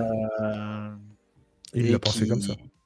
Ouais, et qui te prend pas pour un débile parce que tu regardes des comics et qui t'amène un truc euh, réellement euh, pas intellectuel, mais un peu plus. Ouais, si, un peu plus intellectuel que, la moyenne. Quoi. C'est pas, c'est pas du MCU et voilà. Ah non, c'est clairement sans, pour autant, sans pour autant euh, que ce soit péjoratif. Hein, le MCU, euh, moi j'aime bien, voilà. Mais ça reste des films popcorn que là, c'est un peu plus profond, je pense. Ben, euh, si je puis me permettre d'intervenir, moi c'est. Alors déjà, il, faut, il faut souligner d'ailleurs le, pas l'exploit parce que c'est pas la même époque, mais le fait qu'il ait pu faire une trilogie sur Batman quand même, qu'il ait pu la terminer, qu'il ait pu la faire jusqu'au bout, parce que ça a pris quoi? Ça a pris 5 ans ou 6 ans pour faire la trilogie, il me semble. Hein. Euh, et, euh, et, déjà ça, hein, avec ça. Nolan, à mon avis, il a dû dire au mec euh, chez la Warner, vous, vous, me faites pas chier, je fais, je fais ça et vous laissez le temps. Parce que, je parce que c'était pensé comme une trilogie à la base. Enfin, je pense qu'il ah avait l'idée, mais qu'il a, je pense qu'il avait l'idée, mais qu'il avait aucune assurance. C'est-à-dire que si le 1 se voterait, je pense pas que Warner. C'est vrai, c'est vrai. Mais, mais en, tout cas, euh, euh, comment dire C'est. Euh, je sais plus ce que je voulais dire. Bref, c'est pas grave. Je te, je te laisse continuer. Ah ouais. donc, du, coup, faut, bah, faut se remettre dans le contexte. C'est-à-dire que avant ça, il y avait juste. On, avait eu. Le dernier en date, c'était quand même Batman et Robin. Donc, quand il est sorti. on s'est on savait pas trop à quoi s'attendre en vrai. Moi, je sais quand c'est sorti, j'avais vu zéro bande-annonce, j'avais, euh, je savais limite pas que c'était sorti quoi. Et, euh, et, mon dieu, quelle claque quoi. C'est, c'est déjà, ça, ça, c'est un film qui, qui est très loin du comics dans le sens où il a essayé d'ancrer ça vraiment dans le réel et vraiment il a réussi. Il y a très peu de, d'éléments qui sont peu crédibles alors qu'on parle quand même d'un mec qui se déguise en chauve-souris et qui a une voiture de malade mental. Enfin bon. Et ça reste, on se dit, ben oui, ça peut arriver. Enfin, tout, il n'y a rien de d'extraordinaire, on a envie de dire. Euh, ce que j'aime bien, c'est que c'est un Batman qui est un Bruce Wayne surtout qui est humain, c'est-à-dire que le mec est pas capable de tout, il est pas surpuissant, il n'est pas surintelligent, il, il, il a pas surmusclé surtout quoi. Il n'est pas surmusclé, il a des, des, Lucius Fox, il a des Alfred qui l'aident et à qui il délègue. Je veux dire, toutes les, les trouvailles technologiques, c'est Lucius, c'est pas lui. Et euh, déjà ça, je, trouvais ça bien de ne pas avoir un mec surpuissant à lui tout seul quoi. Euh, et voilà, c'est une ambiance de fou. C'est une ambiance Gotham est dégueulasse qu'ils n'en peuvent plus. C'est alors, je crois qu'il avait prévu, je crois que Nolan avait prévu de faire le Joker aussi dans le troisième. Malheureusement, euh, ça n'a pas pu se faire, évidemment. Et je pense que le, je crois que le, troisième n'était pas prévu comme ça, mais euh, il est quand même excellent, quoi. Ce qui est bien dans ces films, c'est que dans, chaque film, il y a, je trouve, une scène culte. que, que, enfin, moi, je sais que perso, dans le deuxième, la scène de l'interrogatoire du Joker par Batman, elle est oufissime. Bien sûr. Euh, et, il y a des, et dans chaque film, il y a des répliques. Euh, je sais qu'avec des potes, il y a des répliques qu'on se sort souvent parce qu'il y a, il y a des, des, des, des, répliques cultes comme ça qui sont qui sont qui, marquent l'esprit quoi. Oui, puis tu as surtout un, un, casting euh, quand même qui est ouf quoi. Moi le moi le Michael Caine pour, pour, moi c'est le meilleur Alfred de tous les temps quoi. Bah, moi, à mon sens. Hein. Ah oui, non mais je suis d'accord. Michael Caine. Gary, Gary, Oldman en en, Gordon, mais... parce que ouais, Michael Ken, ça fait partie des scènes cultes. C'est la, pour moi la scène dans le 3 où il fait tout son monologue, où il raconte ce qu'il voudrait pour Batman. et au moment où il, va, où il dit je me barre parce que j'en ai marre de ça, cette scène elle est énorme, je trouve. Et euh, ouais, tous les acteurs, bon, Heath Ledger évidemment. Enfin, moi, en Joker, je le trouve euh, excellent, bien sûr. Tu sens que le mec est pas net, déjà. Mais euh, ouais, il y a, Gordon, il y a même, euh, Liam Neeson, il est, excellent. quoi. Et la, motivation de Liam Neeson, je trouve qu'elle est super bien amenée. Ça fait penser un peu à, bah, au Joker aussi, de, vouloir amener le chaos pour, euh, pour reconstruire sur des nouvelles bases. quoi. Mais ça, fait, ça fait penser un peu dans l'esprit aux motivations de, de, Thanos dans Infinity War, c'est-à-dire que il a des motivations que tu pourrais à la limite comprendre, quoi. Et ça, je trouve ça de bien de pas avoir un méchant pour être méchant, quoi. Alors, les méthodes sont contestables, c'est sûr, mais euh, c'est-à-dire que la, en tout cas, la méthode et le, raisonnement est logique. C'est la morale qui t'empêche d'aller dans son sens, quoi. Mais c'est ça. Mais du coup, ouais, je trouve ça. Enfin voilà. Et moi, ces films, euh, ouais, je te dis, Dark Knight, je l'ai encore regardé il n'y a pas longtemps pour la 20e fois peut-être. Et à chaque fois que ça passe à la télé, je le regarde. Et, et, Christian Bale, je trouve que c'est un des meilleurs Batman qu'on ait eu, quoi.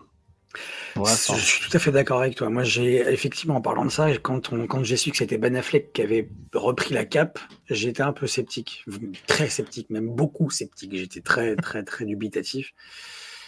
Et euh, bah, j'ai eu tort parce que je trouve que la prestation de Ben Affleck euh, dans, dans en Batman, elle est, elle est très très bonne. Elle est différente de celle de Christian Bale, ça c'est certain. C'est clair. Et c'est pas du tout la même, oui, le même, même Batman et la même volonté euh, des auteurs de. Enfin, le, le, le, ouais, c'est pas le même c'est pas le même Batman, mais je préfère vraiment le Batman incarné par, par Christian Bale. Parce que, j'aime bien dans ce film, dans, dans le côté humain, c'est-à-dire que quand on lit la BD, quand on, enfin, moi je me souviens avoir eu cette réflexion quand j'étais gamin, je disais putain, mais Batman il sort la nuit et le jour il est frais, et je dis à un moment, à quel moment il dort ce gars-là? Et ça, dans le film, tu le vois à un moment où le mec il n'arrive plus à se lever, il est explosé, il en peut plus, et du coup ça rend la chose plus réaliste, quoi. Et, ça, c'est de plus en plus euh, présent dans Batman aujourd'hui, dans les nouveaux euh, numéros de Batman. alors, euh, euh, souvent, tu as ce, côté où euh, Bruce Wayne est complètement crevé, il arrive pas, soit il dort pas du tout, il, il se couche pas et, il prend des trucs pour, euh, pour tenir, soit il arrive à 3 heures du mat et il se lève le, deux jours après. Quoi. Et, et ça, c'est beaucoup plus présent effectivement qu'avant. dans Batman et je trouve que justement comme tu dis par rapport au film à la trilogie où ça donne un côté réaliste dans les comics ça donne aussi un côté réaliste justement ce truc là où mm. on humanise en fait le Bruce Wayne qui était complètement déshumanisé avant quoi totalement. Mm. Mais il y, a, ce que j'aime bien aussi, dans le, surtout dans le complètement dans le 1, c'est la façon dont il crée le mythe de Batman. Et justement, le raisonnement qu'il y a, c'est-à-dire que c'est Ra's al Ghul qui lui amène ce, raisonnement.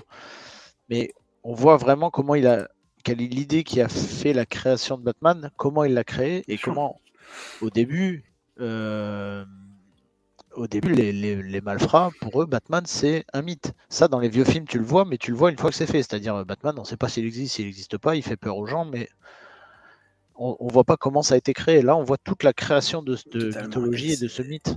Et le raisonnement qui, a amené à ça. Et il y a des scènes marquantes, comme la scène où il va pour tuer le, mafieux et que finalement il se fait devancer. Et après, il va dans le bar avec le mafieux et le mafieux lui fait tout un monologue sur ses motivations et tout enfin, cette scène, je la trouve terrible aussi.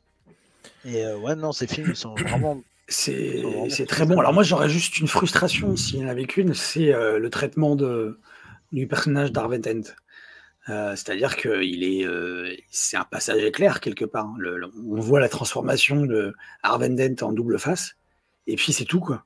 Il y, a la scène de l'hôpital. Alors c'est Sergio qui en parle ou non, c'est Juju qui, qui, parle de la scène de l'hôpital qui est excellente avec Arvendent. Mais je trouve que c'est euh, c'est dommage qu'il ait traité ce personnage comme ça parce qu'il méritait euh, un film. Le, passage est un peu rapide. Ouais, ouais c'est ça. Et puis moi j'aurais aimé en voir plus sur Arveden, sur Double Face, euh, dans une dans un des trois volets quoi. J'aurais préféré. Après le passage est rapide, mais il est quand même amené par des par deux trois petits détails avant. Oui. Oui, oui, bien sûr, mais j'aurais, j'aurais préféré, tu vois, après coup, là maintenant, on y réfléchit sur maintenant, j'avais pas réfléchi avant, et j'aurais préféré qu'il fasse le dernier sur, avec Arvedent, avec double face, plutôt que Bane parce que euh, je trouve que euh, euh, le dernier, même qui, est très bon quand même, hein, je trouve qu'il dénote vachement des deux premiers. En termes de, messages transmis, en termes de violence, en termes de, en termes de, de, je trouve que ça dénote vachement. Alors que s'il y avait eu double face à la place de Bane dans un autre scénario, forcément, je pense que ça aurait été, ça aurait été dans la continuité des deux premiers. Ce que j'ai bien aimé moi dans le 3, c'est que c'est le, le contre-pied qu'il a pris concernant l'identité de Bane. C'est-à-dire que pendant un moment, sans spoiler, mais je pense que la majeure partie des gens l'ont vu, pendant un moment, tu penses que c'est le gamin qui est sorti de la prison, qui est Bane en fait. Euh, et, même quand tu connais le comics, tu penses que c'est ça. Et en fait, tu, te rends compte à la fin que c'est pas. Et je trouvais ce petit contre-pied sympa pour. Euh, bah aussi pour les lecteurs de comics qui pensent connaître le truc et puis en fait se font avoir. Quoi. Bien sûr. Mais, pour le coup. Euh, Pardon. Vas-y, vas-y. Non, non, mais moi, je, voulais juste euh, moi remettre dans le contexte, c'est-à-dire que, un peu comme toi, c'est-à-dire que, alors déjà, je sais pas comment euh, Nolan est venu sur le projet. Je, trouve ça dingue en fait que le mec est, parti sur une trilogie, euh, qu'on l'ait laissé faire, qu'il n'y a pas eu de soucis. Je... En fait, je. C'est ce que je disais tout à l'heure quand tu étais parti, c'est que je pense qu'il a eu l'accord pour le 1, qu'il avait en, en tête les trois mais que s'il n'avait pas marché le 1, il n'aurait pas pu faire les deux. Et du coup, euh, euh, bah, moi, c'est un peu la même, c'est-à-dire que je savais qu'il y avait un Batman qui allait sortir, mais pour le coup, je suis persuadé de ne pas avoir été le voir au cinéma. Je l'ai vu en, DVD, j'avais pris une sacrée claque. Et j'avais vraiment bien aimé. je trouvais ça très chouette. Quand j'ai su qu'il allait avoir euh, en, en Joker, j'étais vraiment hypé, machin. en fait, c'est un truc dont je me souviendrai toute ma vie parce que je crois que j'ai déjà raconté cette anecdote-là, mais j'étais vendeur chez Pickwick à cette époque-là. j'étais alors vendeur et Père Noël chez Pickwick. Et donc j'étais. c'est magasin de jouets. Magasin de jouets. C'est ceux qui ont repris Toys R Us. C'est, bah, je crois que c'est Pickwick Toys maintenant d'ailleurs. Ouais ouais. Et bref, du coup, donc j'étais là-bas et genre pendant la période de Noël, j'étais, j'étais là-bas. Et du coup, et il y avait une bande-annonce de Batman qui euh, passait sur une télé dans le rayon, forcément joué euh, Batman. Et la bande-annonce Batman Dark Knight, j'ai dû me la taper sans déconner. Mais je sais pas, 100, 200 fois. Tu me dirais 300 que ça ne m'étonnerait pas. Enfin, vraiment. Je, je, je l'ai je l'ai trouvé extraordinaire, cette bande-annonce. Et je suis donc allé voir le film et je me souviens que c'est le premier film que je suis allé voir trois fois au cinéma. J'ai pris une tartasse. Le 1, bon, oui, mais franchement, voilà. Le, le 1, euh, c'était très bien. J'ai regretté de ne pas, pas être allé au cinéma, du coup. J'avais vraiment la sensation d'avoir loupé un truc. Mais alors, le 2, je me souviens être allé le voir. Aussi, ouais. en fait, je suis, allé, je suis allé le voir, je crois, tout seul. Je suis allé le voir ensuite euh, euh, avec des copains euh, fans de ciné qui, en gros, étaient. Comment dire Aller le voir en se disant Ouais, bon, oui, bon, allez, on va aller voir ton film sympa. Et qui se sont pris une tartasse parce que, bah, cinématographiquement, enfin, je veux dire, au niveau de la ah réalité, ça tient quand même la route, quoi. Ah et donc, ils ont un peu halluciné. Et on a été le revoir ensemble. Donc, je crois qu'on a été. Effectivement, je... moi, je l'ai vu trois fois au ciné, c'est sûr.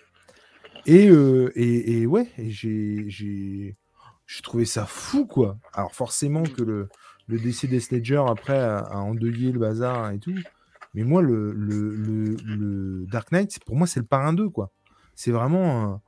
C'est le, le, firmament de, du truc que tu as construit. C'est l'apothéose de ta construction, quoi. Et, et, ça, ouais, non, ça marche euh, du tonnerre. Et moi, je, je, vais réagir à ce que Juju dit parce qu'il parle de Marion Cotillard. Et évidemment, il y en a mmh. beaucoup qui parlent de, de mmh. elle, notamment de la scène de sa mort. Euh, je suis d'accord que c'est mauvais, mais à un moment donné, il y a dû avoir 15 prises de fête et le réalisateur regardait celle-là. Donc. Euh, c'est que les autres étaient vraiment pas terribles. Non, pas forcément. je sais pas. Il y a eu Je pense que c'est son choix à lui pour euh, X raisons, mais il faut arrêter de la blâmer sur ça, quoi.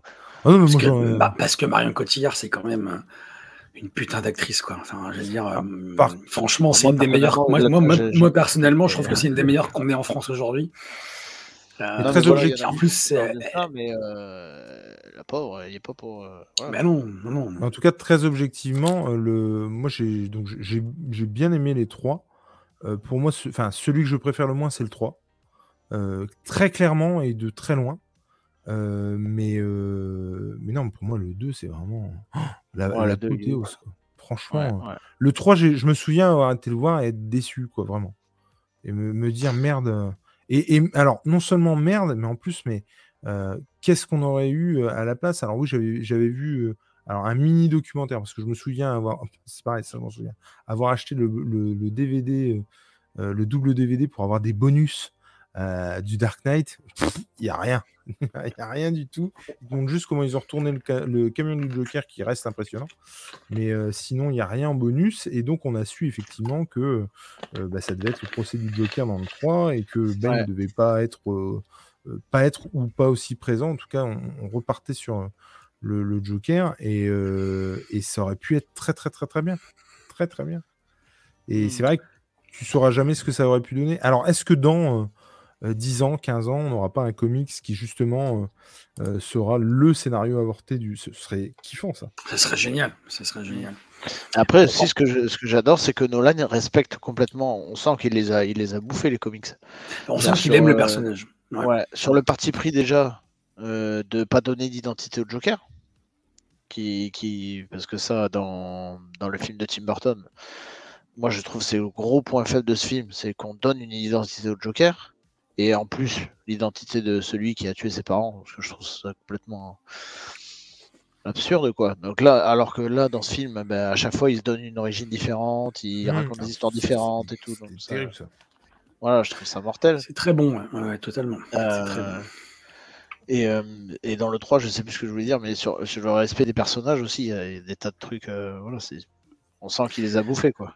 Non, puis je trouve que tout à l'heure tu parlais de Gotham. Euh, je trouve qu'il a, enfin, je trouve que Gotham est magnifié dans ce film. Quoi. On a, on a une, enfin, Gotham, c'est un personnage à part entière hein, dans les comics, et dans le film, je trouve que ça, ça Gotham joue un rôle prépondérant et la façon dont c'est filmé, la façon dont les scènes sont, sont, où sont, où, dans la façon où sont situées les scènes je trouve ça. Euh, alors, c'est, il rend hommage à Gotham, au Gotham des comics et où on en parle le mieux. Et je trouve que c'est euh, ça, ça, y joue beaucoup. Je trouve voilà au, succès de la trilogie. Je trouve, pour, enfin, pour le coup, moi, Gotham, c'est pas forcément. Euh, enfin, je trouve pas que ce soit ce qui a été le mieux fait en fait, parce que le, le, dans le premier, on est vraiment sur un truc.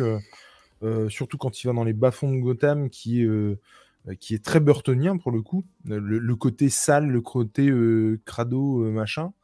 et en fait, j'ai l'impression qu'il oscille entre les deux dans le premier. Dans le deuxième, on est clairement sur Chicago. je me demande même si c'est pas là-bas que c'est tourné. il y, a même un faux raccord, je crois, à un moment bah, dans la fameuse scène où il est avec la moto face au camion, où tu vois la banque qui a pas été. le fronton n'a pas été masqué numériquement. Ah oui? Donc c'est marqué Bank of. Chicago, je crois. Ah, d'accord. Et euh, ouais, il y a un fort accord sur ça.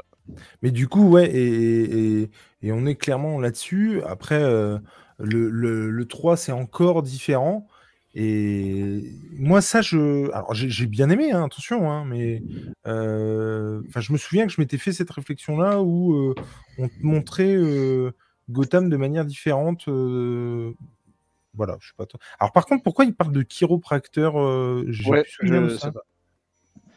Mais voilà, ça, me rappelle aussi, euh, voilà, référence aux comics, quand tu vois Bane qui soulève euh, Batman, si tu as lu Nightfall, tu sais ce qui va se passer, quoi. Et tu sais qu'il va ramasser. Ça, j'ai trouvé ça, j'ai trouvé ça sympa. Oui, mais il reste proche des forcément. je ne sais pas si le chiropracteur, en fait, il veut pas parler de Bane, en fait. d'accord, ok. Oui, effectivement, je suis assez, d'accord. Ouais. C'est vrai que. Tout à fait.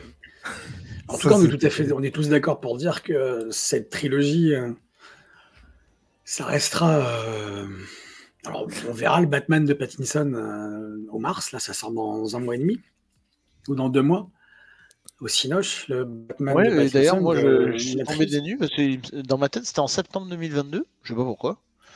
Et je me suis rendu compte que non, c'est dans deux mois. Ah, en, tout cas, ce qui est... en tout cas, ce qui est sûr et certain, c'est que si. Euh, il... Mais il a été repoussé, je crois. Mais euh, et en tout cas, ce qui est sûr et certain, c'est que s'il n'y avait pas eu la trilogie de Nolan, on n'aurait pas. Euh, on se plaint souvent du MCU qui est léger, qui est machin. Il aurait été encore plus léger sans euh, la trilogie Dark Knight. C'est fort possible, euh, on n'aurait pas ce. Alors, ça, c'est peut-être pas un malin d'ailleurs, mais euh, on n'aurait pas eu ce DCU là, ce DCEU là, s'il n'y avait pas eu la trilogie. Donc, bon. Mais je trouve qu'il a amené plein de choses en tout cas et qu'il a mis sur les bah, rails. Bien sûr qu'on n'aurait pas eu derrière, on n'aurait pas eu Man of Steel, on n'aurait pas eu la Justice League de Snyder. Mmh.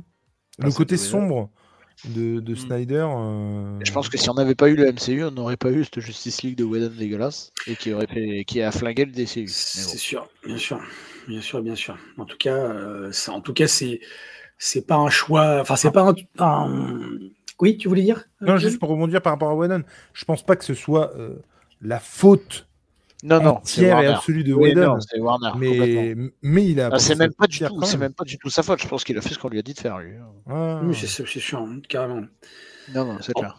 En, tout cas, as, ton choix de trilo, et, il, est, atypique dans le sens où c'est pas quelque chose de récent, c'est pas quelque chose de. Mm. C'est quand même assez. Ça a plus de 10 ans, quoi, la, la, la, la Ouais, ouais mais ça reste un truc que je regarde euh, vraiment très régulièrement. Bah, et puis elle est, elle est émaillée de drame aussi, cette trilogie, parce qu'il me semble qu'il y a eu une tuerie qui a été perpétrée euh, euh, au moment d'une diffusion d'une séance de Cinoche. C'est ça sur le deuxième, et que forcément les médias américains ont, ont, accusé le film d'être euh, à l'origine de la violence du tueur. Et, et c'était. ouais, donc elle est émaillée de drame aussi, en plus de la mort d'Est Ledger. forcément, hein, et puis non, c'est un très bon choix en tout cas. Moi, je, pense que je vais me la refaire pas longtemps cette trilogie parce qu'elle est, euh, elle est faramineuse. Moi, j'adore. Je, garde, j'en garde de très bons souvenirs en tout cas les quelques fois que je l'ai vu. Euh, donc, je vous propose de passer à la suite, mes petits bonhommes. Euh, tout à fait. c'est à moi. Pourquoi ça marche pas Voilà, c'est bon, ça fonctionne. Je vais vous parler de Matrix, l'intégrale des comics, qui est, paru, qui est paru chez, comment ça s'appelle, Huggin et Menin. Euh, une petite maison d'édition que je connaissais pas forcément beaucoup avant. Et c'était en balance avec euh, euh, d'une, la maison d'Atreide, le tome 1.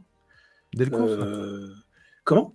Non, c'est toujours aussi. tout, à fait. Ouais, carrément. C'est oui, tout à fait. Et donc Matrix, ben, c'est en fait c'est une espèce d'anthologie, ce, cette intégrale, une anthologie de petites histoires qui qui sont pas forcément des suites à, la, trilogie, qui sont pas forcément euh, euh, des suites directes. Ça fait écho forcément à, Matrix. Ça prend comme base que le monde dans lequel Matrix, enfin le, film évolue. Euh, comment dire, bah, existe. Et donc, les auteurs, bah, ils vont se donner un malin plaisir à, à, inventer de nouveaux personnages. Il n'y a pas forcément, il y a une ou deux histoires où je crois que Neo et consorts apparaissent. Autrement, c'est vraiment des personnages inédits. Euh, alors c'est très inégal quand même. Hein. Faut, faut pas, faut pas, enfin, faut, vraiment euh, pas omettre de le dire. Cette, cette, euh, ces histoires, mais il y en a très très bonnes, des qui apportent des réponses à certaines, certains questionnements qu'on peut avoir par rapport à la trilogie. On sent que les auteurs qui ont qui ont bossé là-dessus, c'est des amoureux de la trilogie, amoureux de Matrix et, et, et ça se sent de très beau, qui sont vraiment fans des Wachowski et, Et c'est c'est vraiment une lecture que j'ai pris, avec laquelle j'ai pris beaucoup de plaisir, vraiment. on a des grands auteurs, on a des grands dessinateurs qui sont là-dessus. On a Neil Gaiman, on a Sienkiewicz, on a qui d'autre? Excuse-moi, j'ai mes petites notes. On a Killian Plunkett, on a Dave Gibbons. Qu'est-ce qu'on a d'autre? On a Tim Sale aussi sur une histoire. Ah ouais? Oui, tout à fait. Je savais que tu allais avoir cette réaction. Euh, Il y a Rose aussi, non? Oui, tout à fait. On a de très très grands euh, auteurs et dessinateurs et artistes.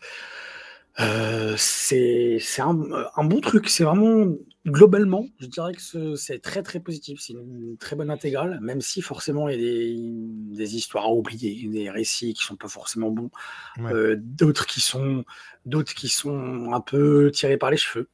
Mais euh, globalement, ça reste dans l'esprit. Enfin, forcément, c'est très cohérent avec la, je trouve moi, avec la trilogie, même si ça, comme je disais tout à l'heure, ça, euh, ça se, comment dire, ça se départe. Ça, comment on dit, ça se, c'est pas une suite, c'est pas, euh, c'est en parallèle. C'est quelque chose qui, certaines histoires sont en parallèle de la trilogie. Donc ça, c'est très intéressant de voir un peu le monde Matrix comment il est arrivé. en plus, ce qui est intéressant, c'est qu'on voit parfois les origines de ce monde, comment il est arrivé.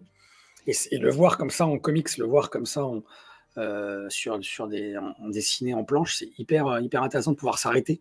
Contrairement au film, on peut pas, forcément s'arrêter parce qu'on est pris dans le, visionnage du bazar. Là, on peut s'arrêter sur les planches, on peut y réfléchir un peu plus à, l'univers. Et euh, j'ai trouvé ça ouais, très bon dans, globalement. Euh, euh alors, on a, on a affaire à des histoires qui sont quand même anciennes. Hein. C'est des histoires qui datent du, début des années 2000, fin 90, début 2000, il me semble.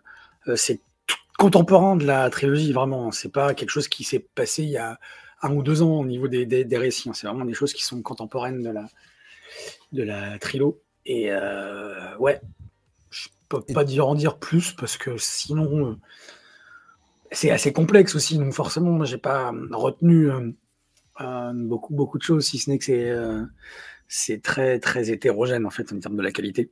Tu, tu avais, tu avais vu Animatrix? Non, du tout.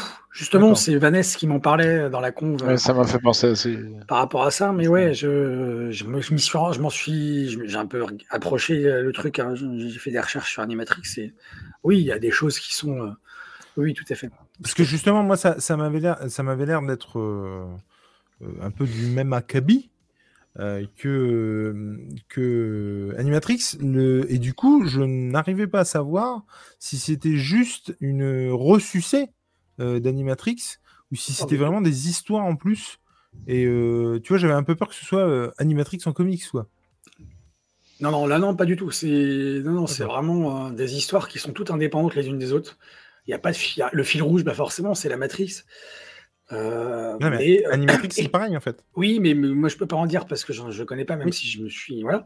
Mais ce qui est intéressant aussi, c'est que il y a des tons différents. C'est ça qui est bon aussi. C'est tous les, chaque artiste et chaque, chaque euh, scénariste adopte un ton différent, propre à lui-même, forcément. Il y, a des, il, y a, il, y a, deux récits ou trois récits qui font penser un, peu. Je les aurais vus dans Mad, la version fait glaciale américaine. Euh, parce que bah, le dessin déjà, qui, on a deux, ou trois récits qui sont très légers, très humoristiques, et justement et, qui, et, qui, sont très bons parce que c'est très cohérent avec, euh, avec l'histoire de, Matrix. Et euh, ouais, les tons, très, des tons très différents. Alors là, la, planche qu'on voit, qu'on vient de voir passer, c'est une des, un des récits qui m'a le plus plu, avec un, un, un, récit qui est le plus métaphysique, je trouve, du, celui, qui te fait le plus réfléchir sur, euh, l'espèce humaine et sur euh, bah, tout ce qu'on connaît aujourd'hui, nous, dans, le monde euh, dans lequel on vit, Big Brother et tout ça. Et non, c'est très bon. Je ne veux pas en dire plus parce que j'ai pas forcément en dire plus, mais je vous conseille d'y aller parce que ça se lit rapidement. On, a des, artistes qui sont tous bons les uns que les autres, vraiment des dessins qui sont des, touches différentes, vraiment, comme le ton, le ton des scénarios. Euh, on a euh, forcément des, dessins euh, tous différents les uns On le voit, hein, les trucs qui défilent là à l'écran. c'est très très éclectique à ce niveau-là. Donc, ouais, je vous, je vous conseille. Voilà, voilà. C'est tout ce que j'ai. Bah, écoute, ouais, moi je, je, pense y aller au final, alors que c'était pas prévu du tout. Clairement. Juste pour la petite anecdote, je crois que c'est Geoff Darrow qui s'est occupé de... de tous les storyboards du film aussi. D'accord. Donc il est déjà pas étranger à la, licence, quoi. Oui, exact. Pourquoi j'ai ça en tête? Qu'est-ce qu'il a fait d'autre? Il a fait. Ah, c'est le même mec qui a fait Hard Boyle Shaolin Cowboy, si je dis pas de bêtises. C'est pas celui qui a fait Hard Boyle? Euh, Non, ça c'est Alan Moore. Ah, peut-être les dessins, peut-être. Bah, euh, Jeff Darrow, il est sur le premier récit dans l'intégrale avec les, les Wachowski qui sont au scénar. Ah, ouais, mais ouais, c'était pour la, la première récit, c'est les Wachowski et, euh, et, les films étaient vachement storyboardés en plus. Voilà. Mais oui, tout le design et tout, c'est lui quoi. Il a fait, il a fait Hardboil, oui. Tout à fait, d'accord. Eh bien, si, si on plus rien à dire là-dessus, on va passer à la suite. Oui, non, ce que tu en as dit, ça, fait penser à Animatrix. Et euh, Animatrix, bah, c'est pareil, il y a de tout. Il y en a des, il y a des histoires qui me restent en tête encore. Parce que je l'ai en DVD. Et euh, bon, il y a des histoires plus anecdotiques. Quoi. Non, mais ce qui est bien, c'est que chacun verra, chacun aura ses préférences selon ses goûts et ce qu'il a retiré de Matrix. Quoi. Mais, est-ce que quelqu'un a vu le 4 d'ailleurs? Non, pas encore, j'attends ma soeur. Et dans le chat euh, pour, revenir à Animatrix, ce qui est cool, et donc c'est pour ça aussi que j'avais un peu peur que ce soit comme, enfin que ce soit juste une ressuscité dans la BD, parce que justement Animatrix c'est exactement la même chose. C'est-à-dire que graphiquement et scénaristiquement, on part sur des trucs complètement différents et euh, des trucs qui n'ont rien à voir. Tu vois, tu peux avoir du dessin euh, très cartoon et puis de l'autre côté très réaliste et puis après très, tu vois, très punchy ou euh, aquarelle, par exemple. Enfin, il y a vraiment de tout, quoi. Et, Alors, Smith l'a dit qu'il y a un clin d'œil forcément avec le premier récit à Animatrix, puisque c'est les Wachowski qui, qui, sont à la manœuvre. Mais euh, le reste, moi, je peux pas dire parce qu'effectivement, non, mais ça a l'air, en tout cas, moi, de ce que j'ai lu euh, à droite à gauche des commentaires et des, critiques du truc, ça a l'air d'être quelque chose d'inédit.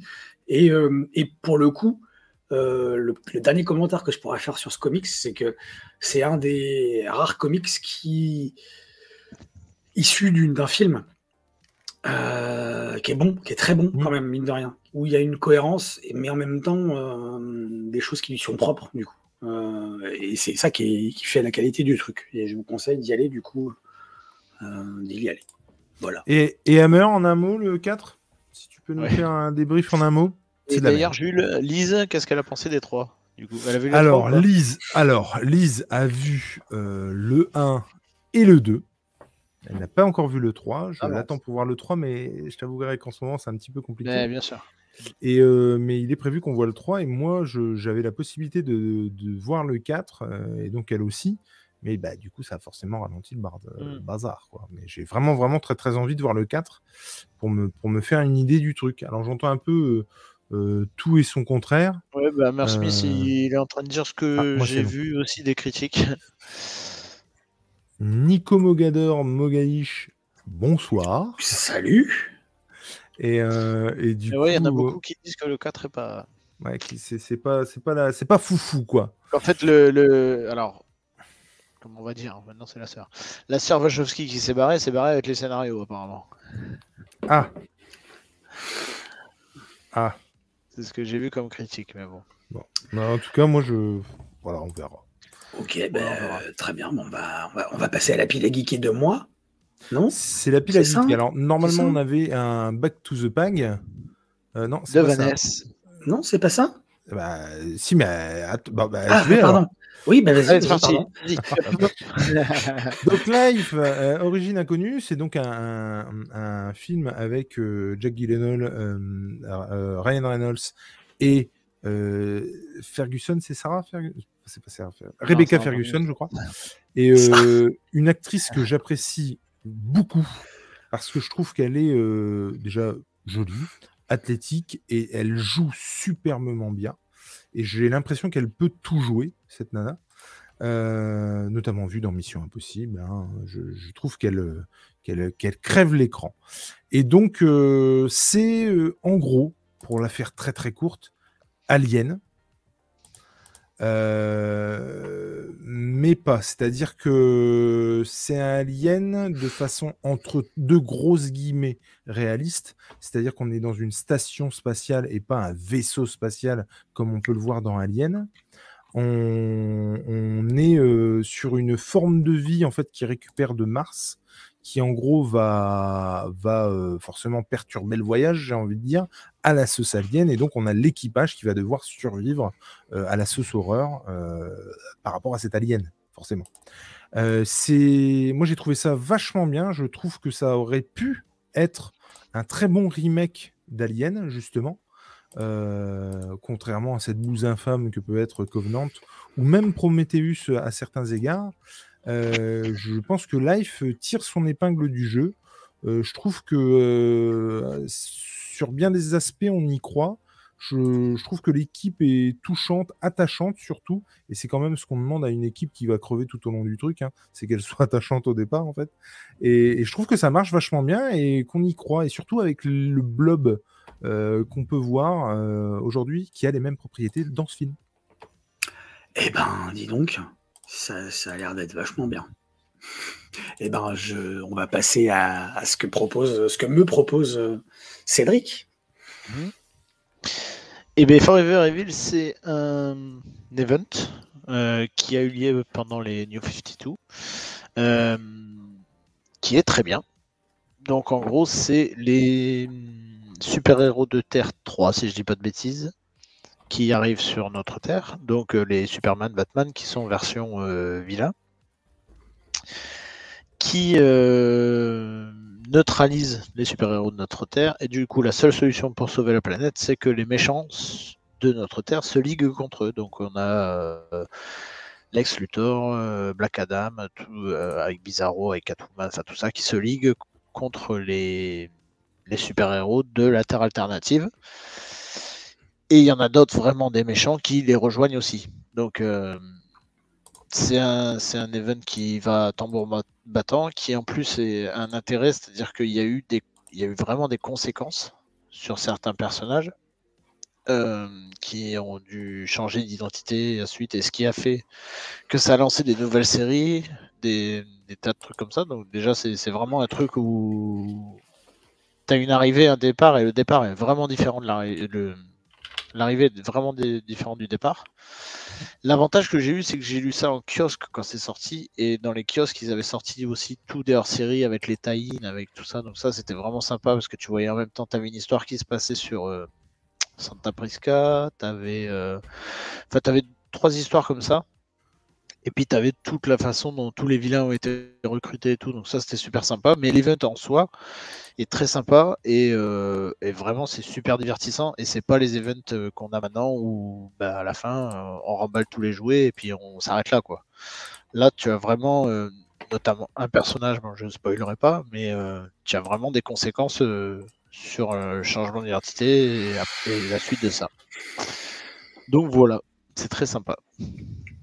Eh ben, en tout cas, c'est deux hype qui me. Enfin, deux pieds, deux, deux, deux propositions qui me, qui me, qui me botte bien, quoi, qui me hype bien, en tout cas. Life et Justice League Forever Evil. Mais je, ça, c'est la collection, euh, c'est la version de la collection de l'été dernier, c'est ça? C'est ça, ouais. Celle que j'ai euh, chopée l'année dernière, effectivement. Euh, tout à fait. Je ne vais pas dire de bêtises, mais je ah. crois que chez Urban, donc quand ça avait été édité, les Justice League, les Forever Evil ont été répartis sur deux tomes et je pense, si je dis pas de bêtises, qu'il y avait les tie dedans, mais je suis pas tout à fait sûr. D'accord. Je crois aussi. Alors, euh, je vais vous demander de meubler deux minutes parce que le temps que j'aille sur le bordel pour faire un. Il n'y a, pas de, a pas de problème. En tout cas, moi, ça me. Euh, c'est. Euh, c'est. comment dire Deux trucs qui me bottent bien. Ouais. je connaissais pas du tout Life, le film. Là, ça me. Ce que tu en as dit, Jules, ouais, c'est je ne sais pas ce que vont décider les copains et copines dans le chat, ah, mais en tout cas. J'ai dit ce que tu as dit sur Covenant parce que moi je ne l'ai pas vu perso, mais est-ce que les effets spéciaux de ce film sont bons de, Duquel? Covenant. En fait, c'est pas le problème les effets spéciaux dans Covenant. je te dirais pourquoi après. Juste est-ce que les effets spéciaux sont bons? Parce que tout le monde chie sur ce film. Parce que j'ai quelqu'un de ma famille qui a bossé sur ces effets spéciaux. Et à chaque Ah fois, ouais elle, me dit- elle me disait je bosse sur Covenant et tout. Je dis bah, c'est cool. Et après quand c'est sorti, tout le monde a dit mais c'est de la merde. Donc ça me fait chier. Alors, attends. Euh, euh, Oui, on a, il y a Jules qui est en train de, de nous faire le petit, Désolé, là, euh, je. petit sondage sur YouTube. J'étais sur mon profil perso et du Il coup, n'y a pas de souci. pas- Non, non, t'inquiète pas, il n'y a pas de problème. Euh, C'est les aléas du direct, j'ai envie de vous dire. Alors j'espère que tout le monde va bien dans le chat. Ah, alors, Euh, on accueille, euh, bah, il y a, il y a Spider-Man qui vient de nous rejoindre. Il y a Nico Mogador, Mogadish qui vient de nous, il y a quelques minutes, qui, qui est venu. Ah, Ah. Rock qui est revenu. Ah ben oui, Ah, revenu, salut. Arog Dis donc, il y a le professeur Fox aussi qui n'a pas dit bonjour. Euh, hmm, J'espère que vous passez un beau moment. En tout cas, on est content de se retrouver. euh, on n'a pas dit, tiens, ça, euh, dis donc. C'est vrai. Euh, on début, de, au début de live, on dit, on dit souvent, mais là on est, on est parti sur le Covid au début, donc c'était pas. Ouais. non, on est content d'être là. On est, euh, ça, ça fait longtemps. Ça fait longtemps, tous les mois, un mois. Un mois, un mois, qui, qui, qui viole toutes les règles de la quarantaine. Matt, calme-toi. Il y a surtout un gros connard, effectivement, qui viole les règles de la quarantaine. Et des fois, il suffit d'un con. hein. Après, dans Covenant, ils sont tous cons comme des valises. Non, mais moi, le, le- le- en fait, euh, comme je le disais en commentaire, moi, Life, c'est c'est un film euh, où j'en attendais rien, en fait. Spider-Man, un enfoiré. C'est ça. Euh, c'est un film où j'en je- j'en attendais strictement rien en fait, et du coup j'avais été euh, plutôt étonné en fait quelque part. Alors effectivement il y a ce côté quarantaine, mais si tu veux il faut bien qu'il y ait un moment donné soit un connard, soit il y a une connerie, parce que sinon le film va pas avancer, tu vois. Mais euh, je trouvais que c'était euh, plutôt euh, comment réaliste dans le sens où c'était une forme de vie qui pourrait exister. En tout cas, elle aurait plutôt cette tronche qu'un xénomorphe, quoi, tu vois. Et avec des, des le, dire, le xénomorphe avec le sang acide. Et moi, ce que je trouvais intéressant par rapport au xénomorphe, où clairement, quand tu le vois, tu sais que ça va être une saloperie dont tu vas pas pouvoir te défaire. Le film commence pas du tout comme ça. On est, euh, on est plutôt sur euh, une relation plutôt sympa avec la bébête au départ. Et, euh, et moi, c'est ça que j'ai beaucoup aimé, et c'est le basculement de l'un à l'autre. Mais, mais pour revenir à Covenant, non, c'est de la merde. Euh, très clairement, c'est de la merde. Pour, pour parler de Forever Evil, c'est pas présent dans une intégrale. c'est quoi C'est Green Lantern Justice League Non, Oui, c'est ça. Justice League, ouais. D'accord. Ok. Très bien, très bien. Bah, Alors, ce que je te que disais, c'est où que je crois qu'en euh, plus, tu as les tie dans, le, dans la version hardcover de Urban, que ce soit dans les simples ou dans les intégrales qui sont sorties, je crois que tu as les tie D'accord. alors euh, nous arrêtons là le vote? Eh ben, le vote, on peut l'arrêter là. hein. Je, suis d'accord. hein. Euh, Bon, c'est clairement Forever Evil qui met une. Une tartasse à life, Une- ouais, une c'est grosse ça. tartasse dans sa gueule à Life. De tiers à tiers, hein. ça va. Tu l'as vu, bah. Cédric Life? Non, pas du tout. Ah, tu, Pas du tu le vois quand même. Ouais, mais je regarde plus de films, je regarde plus de séries. bon. Mais en tout Ah cas, non, non, mais je, je suis à la limite de devenir anti-télé. C'est un truc de fou. ah ouais? Ah ouais, ouais. Mais en tout cas, c'est clair que effectivement, c'est pas le film de l'année. hein. Mais quand je vois euh, ce que le père Ridley arrive à nous pondre, euh, moi j'ai eu un soupçon de, de- de peur euh, avec euh, ce film-là qu'il n'y a pas eu euh, avec les autres. Quoi. Et euh, il y a une idée de réalisation qui n'y a pas euh, avec d'autres, je trouve. Mais il y a une attends, espèce. mais de- c'est- c'est c'est Ridley Scott le réalisateur? C'est pas du tout Ridley Scott, c'est Ah, juste la d'accord. comparaison avec Alien justement. D'accord, ok. Et, euh, et là, il y a une série qui va arriver, euh, je crois, sur Disney. Et je pense vraiment que je vais même pas la regarder parce que vraiment, c'est- de la dope, quoi. Enfin, moi, ce qu'il fait, c'est ça ne va pas du tout. Alors attention, il s'est posé sa caméra. hein. Euh, je dis pas le contraire. hein. Par exemple, Prometheus, c'est ce qui sauve pour moi le film. C'est que le père Ridley s'est posé sa caméra. Sinon, tout le reste, que ce soit le scénar euh, ou non, non, le scénar, c'est de la grosse merde, quoi. c'est juste pas possible, quoi. Il y a de bonnes idées, mais ça va pas du tout, quoi. Et, euh, et non, non, moi, alors je suis très en colère contre Alien. hein. C'est peut-être aussi pour ça que Life a, a- a bien marché sur moi. C'est pas impossible. Méfie-toi d'Alien parce que t'as vu ce qu'ils font. hein. T'es t'es très en colère contre Alien. Hein. En fait, t'as pas peur. Hein. Viens, tu, tu cherches la casquette. Non, mais en tout cas, voilà. Et puis, c'est un, on repart sur un huis clos et tout. Et du coup, euh, Ah ouais, non, mais, non, mais Covenant, mais, mais non, c'est, c'est le scénario, c'est pareil. Enfin, il s'est torché avec, c'est pas possible, quoi. C'est n'importe quoi, quoi. Et puis le, le, non, mais attends, on va faire ça, je suis sûr qu'on va les surprendre sur ce coup. Mon cul, oui. Le truc, tu le vois venir à 3 km. Franchement, c'est n'importe quoi. Bref. Mais en tout cas, Forever Evil, bah, moi aussi, mais forcément, du coup, que je vais le lire avec. Euh, alors, du coup, maintenant, il n'a plus le choix, PPR. Soit il rattrape les intégrales, soit eh ben, il se tape l'event euh, direct. Ouais, mais les euh, intégrales, j'ai lu les deux premiers tomes, donc. Bah, donc voilà. Tu eh ben, je crois que tu vas y arriver. Alors, il y a 4 tomes en tout, c'est ça? 4 tomes, ouais, c'est ça, ouais, tout à fait. mais moi, il faut que je continue. J'avais ouais, tu vas y arriver. Tu vas y arriver. Mais en plus, oui, l'avantage, c'est. Ben, je crois que dans les intégrales, tu auras ça aussi. C'est qu'avant ça, il y a eu une espèce de prélude et euh, qui était tout aussi sympa aussi. La, la, guerre, la guerre des Trinités, si je dis pas de bêtises. Ah, bah oui, oui, oui, oui, j'entends, ça me dit quelque chose. Ça me dit quelque chose. C'était un prélude à ça, quoi. Et d'ailleurs, avec un personnage que tu vois, euh, genre, dès les premiers épisodes de Justice League, tu le vois, mais en arrière-arrière-plan, et en fait, tu te rends compte qu'il devient important. Quoi. Ok, bah c'est une bonne D'ailleurs, j'ai ressorti, j'ai ressorti tous les kiosques du garage là, du coup, euh, mon, mon, emménagement là, et du coup, je, je, pense que je vais tous les relire. Ah oui? Je vais me lancer ça comme défi, ouais. ça va être Alors, petite, petite, précision, donc encore une fois, toutes mes excuses pour le, la non préparation du vote, ça ne se reproduira plus. Euh, la deuxième chose, c'est que le Back to the Pack était normalement consacré à, à Mamie, qui, qui n'a pas pu du coup assurer le, Tout à fait. Donc, euh, C'était sur euh, quand même juste deux mots. C'était parce que si je me suis fait chier le lire, parce qu'il faut savoir qu'à chaque fois qu'il y a quelqu'un d'absent, je m'emmerde à lire pour être au taquet et, tu vois, dans, dans, le live, genre toi quand t'es pas venu, j'ai regardé le film que tu devais faire. elle, j'ai lu euh, Okai, donc, puisque c'était son Back to the Pag.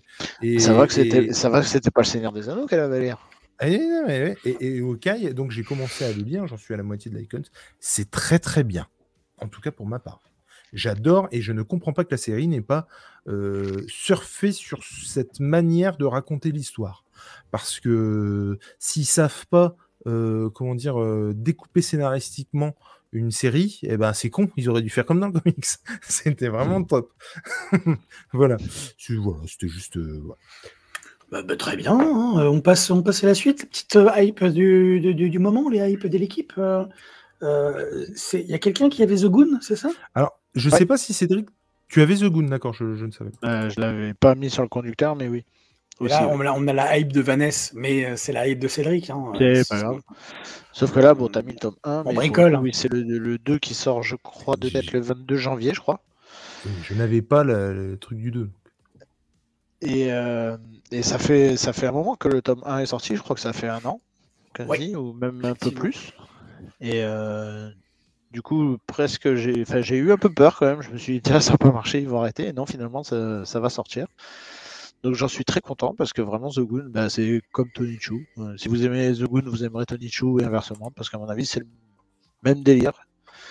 Euh, même côté loufoque, euh, même côté décomplexé et très con mais qui s'assume. Donc ouais, du coup, ouais, ça, je suis bien habillé par ça. Et puis encore une fois, les intégrales dès le cours, il n'y a, rien à dire. Il y, en a, y en a qui pourraient en prendre de la graine là-dessus. C'est clair. les intégrales dès le cours, on pourrait en parler pendant des heures. Ouais. C'est parce qu'on n'arrête pas d'en parler en off hein, que je dis ça. Ah. Mais ouais, ouais, non, vraiment, euh, ouais, je suis très content que ça sorte. Et je vais me ruer dessus euh, dès que je pourrai. Ah non, mais c'est. Moi, comme je l'avais déjà dit, hein, The Goon, j'ai en fait j'ai lu les deux premiers. J'étais pas au point de, de, les acheter. Je me suis dit, si je les achète de toute façon, ce sera en intégrale. J'ai donc revendu les tomes que j'avais achetés, mais vraiment pour une bouchée de pain. Et j'ai fait une, affaire de ouf au niveau de la revente parce que je les avais achetés en même temps que des Hellboy. Et du coup, le gars m'avait pratiquement fait cadeau des The Goon. J'avais les 7 premiers tomes. Et dans la mesure où, dont le 9, c'était hyper. c'était 9 13. Enfin bref, il y en avait un de tome qui était super compliqué à avoir. Donc je les, je les ai revendus et je me suis dit j'achèterai les intégrales. Quoi. Et moi j'avais été. je me souviens du 1 où je m'étais dit ouais, bon.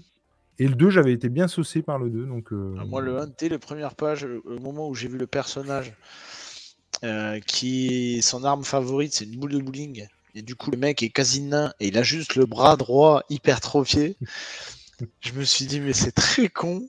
Et du coup, j'ai kiffé direct, quoi. J'ai trouvé l'idée complètement débile et, super bien trouvée en plus. Le dessin est très bon aussi. Hein. C'est euh, mm. Eric Powell, il fait, il fait du Alors, malgré ce que l'auteur en dit, parce que l'auteur dans la préface dit que limite il s'excuse pour les premiers numéros parce qu'il trouve les dessins dégueulasses. Ah ouais. ouais, ça va, je trouve que ça va quand même. Eh ben ouais, ben merci Cédric. Moi, c'est la hype, ma hype aussi, parce que j'ai le tome 1. Euh, je pense que ça va. Franchement, euh, vu tout ce que j'en entends et, après avoir lu le tome 1, euh, le tome 1 en unique, là, ça me, ça me hype bien. Donc, ouais. On va passer à ta hype, Jules. Oui, tout à fait. Si c'est celle-là, si tu veux celle-là. Ah oui, alors oui. Oui, oui, très bien. Oui, alors, si tu veux, parce qu'on avait, euh, euh chroniqué le premier tome avec Nico. je vous encourage à forcément aller voir le RDDT dessus. C'était vraiment très sympa. Sylvain Repos, si je dis pas de conneries. Tout à fait. Euh, qui avait tout un univers et un coup de crayon absolument fantastique. Le premier, forcément, ça restait un premier tome, donc ça s'installait bien gentiment. Là, je serais. Euh, comment dire beaucoup plus exigeant sur le deuxième tome. C'est-à-dire que c'est vraiment au deuxième tome que je vais savoir si je vais continuer ou pas. Euh, le premier, il installe son univers, il installe ses personnages. Euh, donc le mec, il lui faut de la place, il lui faut du temps, ce qui est complètement normal.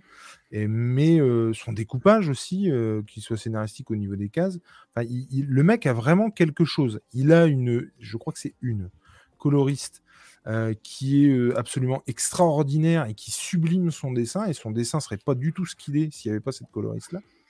Et, euh, et, moi, vraiment, c'est un truc qui m'a mais, mais hypé de fou et j'ai vraiment bien kiffé le premier. je l'avais vu en dédicace, on avait pu échanger, discuter et c'était vraiment un échange qui était hyper cool en plus. Le gars est vraiment, vraiment sympa. Euh, et, j'ai hâte de le revoir euh, sur un salon ou quoi. Vraiment, c'était vraiment une, super rencontre. Le mec était hyper abordable. Et puis, se, comment, se, livrer sur sa, comment, sa relation avec Dargo, si je dis pas de conneries. Et puis, comment ça s'est fait. Et le gars était sans concession. Il disait ce qu'il avait à dire sans pour autant enfoncer qui que ce soit. Hein. Il, disait euh, euh, bah non, non, ça se passe comme ci, ça se passe comme ça. Il enjolivait pas les choses. Et, euh, c'était plutôt un échange très agréable. Et moi, le récit, donc c'est un, un, petit garçon qui est récupéré par des robots samouraïs. Je la fais très vite hein, pour aller d'un point A à un point B, en gros. Et donc forcément, il va arriver des péripéties euh, au fil de cette route. Et euh, je me souviens notamment d'un moment où ils arrivent dans une espèce de cantina à la Star Wars, où c'est juste euh, ouf, quoi. Enfin, donc on est dans un univers post-apo avec des... Rien que ça, un univers post-apo avec des robots samouraïs. Bah moi, ça me vendait du rêve. Le, le, premier tome a fait le taf. J'espère que le second en fera autant. C'est-à-dire que j'espère qu'il m'accrochera autant et qu'il il, validera euh, mon amour pour Yojimbot. Parce que pour l'instant, c'est bien parti. Mais encore une fois, ça ne reste qu'un tome 1 et un tome de, d'exposition, de présentation, de pose des choses. Quoi. Mais je veux pas être dénigrant, je veux dire, quand je dis c'est, c'est... ce n'est que, c'est voilà, c'est très bien, mais c'est un tome. On avait pris un, on avait passé un bon moment avec le tome 1 quand même. Ah mais grave, grave, grave. Moi j'avais passé un super moment. Hein. Mais ce que je veux dire, c'est que il, fallait relativer. D'une, ça, ne pouvait pas être euh, qu'un tome. Il avait assurément signé pour d'autres tomes, c'est obligé. Je pense que ça a eu du succès. Je pense qu'il ira un peu plus loin que ce qui, ce que, ce qui était prévu. Et c'est très bien. Et mais en gros, là, il va falloir me donner à bouffer, quoi. C'est-à-dire que le... quand, tu, quand tu vois finalement, on, expose des personnages et on, caractérise bien les personnages dans le premier. Euh, il y a un petit peu d'action, enfin voilà. Mmh. J'ai, voilà, je voudrais qu'on, euh, bon bah c'est bon, maintenant on y va quoi, tu vois. Mais je pourrais faire cette critique là sur, euh, ce qui n'est pas une critique d'ailleurs, sur n'importe quel premier tome finalement, tu vois. Alors plus ou moins. C'est ce qu'on dit souvent quand on parle d'un tome, c'est ce qu'on dit souvent. On fait un tome, euh, je veux dire, euh, Mathieu Bonhomme avec Lucky Luke, il ose beaucoup plus de choses dans le 2 que dans le premier. Et pourtant, ça n'a strictement rien à voir. Le premier, il y a déjà un début, un milieu, une fin. Et, et puis c'était déjà super bon, quoi. C'était déjà, super, bon. Voilà. Donc on va, on va passer à ma petite hype rapidement parce que je pense que tout le monde. Euh, c'est la hype de tout le monde, j'imagine, sans trop m'avancer, hein, parce que franchement, ça fait combien de temps qu'on l'attend ce film? Euh, Il a été annoncé quand? Il y a deux ans, au niveau au moment de la pandémie, début de la pandémie, non? Alors, moi, plus, que ça, plus que ça, plus que ça, hein.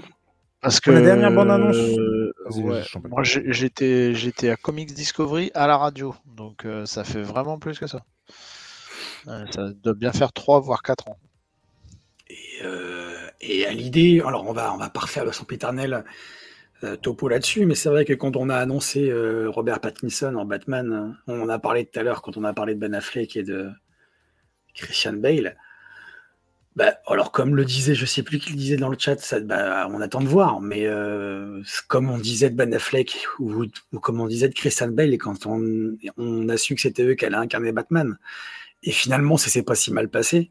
Et puis, on a l'impression que vu les, différentes, euh, différents trailers qu'on a vus là, ces derniers mois, on a l'impression que bah, euh, la vision de Matt Reeves sur euh, ce Batman-là, elle est totalement différente de ce qu'on a vu avec Bale ou avec Affleck.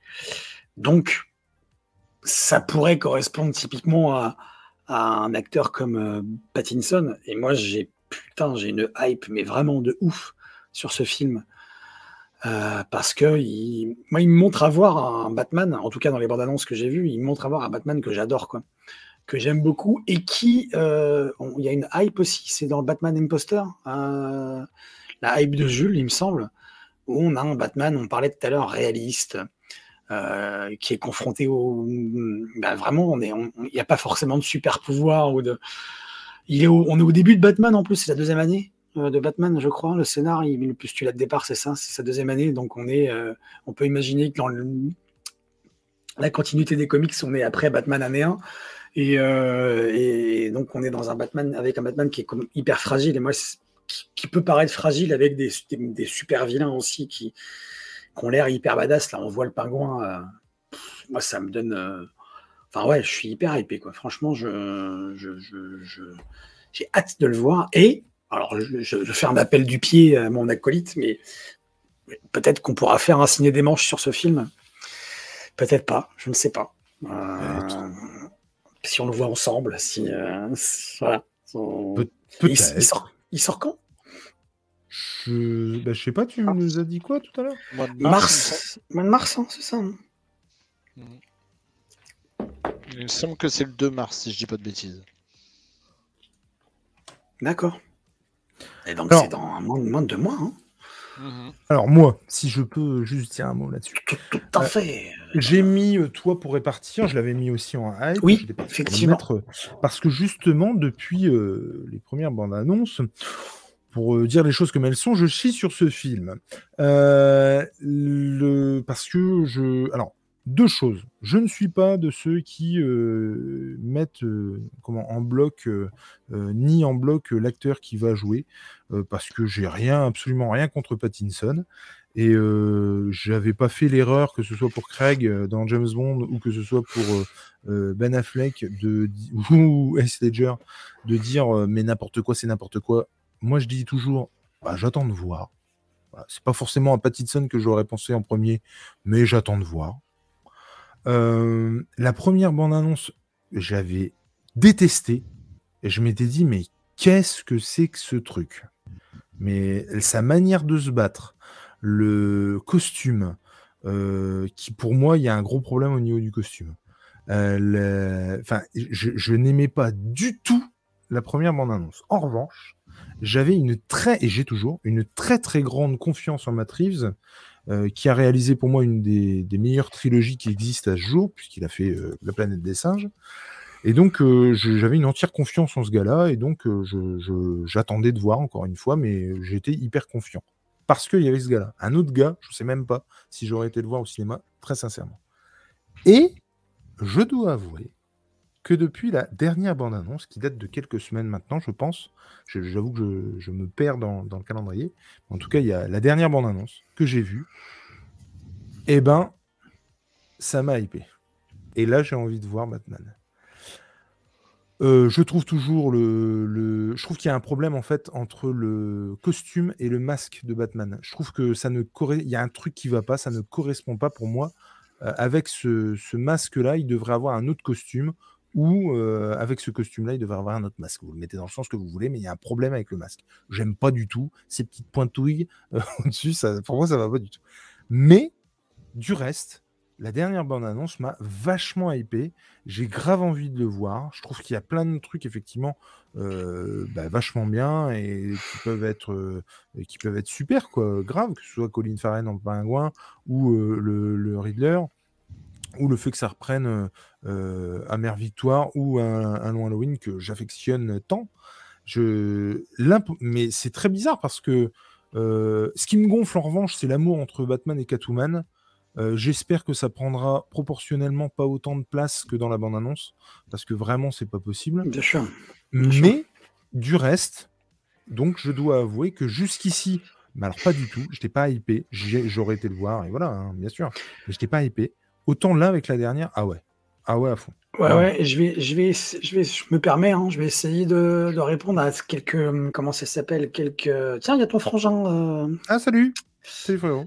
Euh, donc quelques remarques de certains, certains copains dans le, dans le chat. Il y a effectivement euh, Sergio qui parle du pingouin de Colin Farrell. Effectivement, ce que je disais tout à l'heure, ça, ça a l'air, euh, ça a l'air en tout cas de ce qu'on a vu les quelques secondes qu'on a vu, de, ça donne quelque chose, ça donne un bel espoir hein, de traitement du personnage. Euh, ce que dit Spider-Matt aussi, c'est Matt, il a, il a raison. Euh, c'est ce que, c'est souvent ce qu'on disait tout à l'heure. On parlait de, on parlait de Comics Discovery, ce qu'on disait quand on parlait avec James, lui qui a l'habitude de, c'est pas une critique négative, hein, c'est juste que c'est sa façon à lui d'appréhender les choses mais de, de, de, de, de s'emballer sur, une, sur, une, sur un trailer ou sur une bande-annonce. Dans un sens ou dans l'autre, d'ailleurs. Oui, bien sûr. Mais, et, et, de, et, de, et de juger de la qualité du film après. Parce que, euh, comme dit Matt, on peut pas, comprend pas cette hype sur 3 minutes de trailer. Alors, je serais nuancé, c'est-à-dire que je comprends ce qu'il dit, dans le sens où, effectivement, on peut pas juger euh, de ce que sera le film à partir de 3 minutes de trailer, mais on peut quand même être hypé dans le sens où ce qu'on voit de, des personnages, euh, les, décors, euh, le son, la musique, ça peut.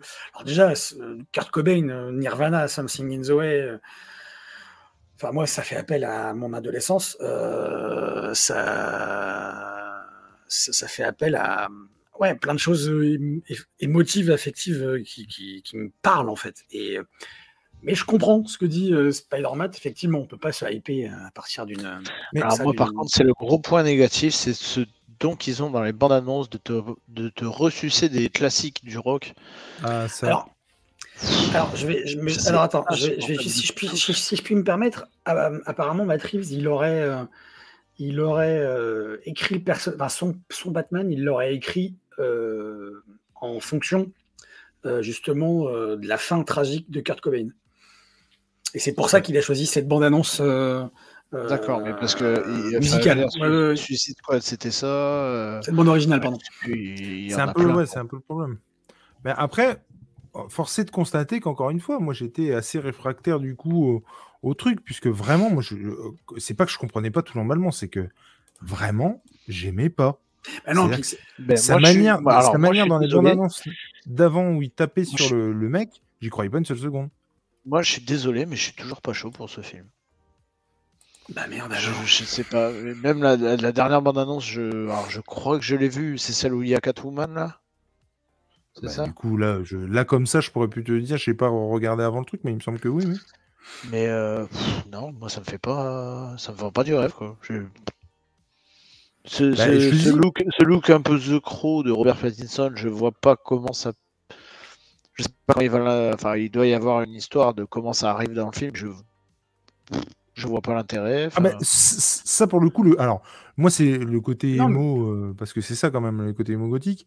Mais le bon, le coup du maquillage, ça c'est plutôt cool parce qu'on ne le voyait pas dans les autres et ça marche complètement parce que c'est comme ça que ça doit être à la base.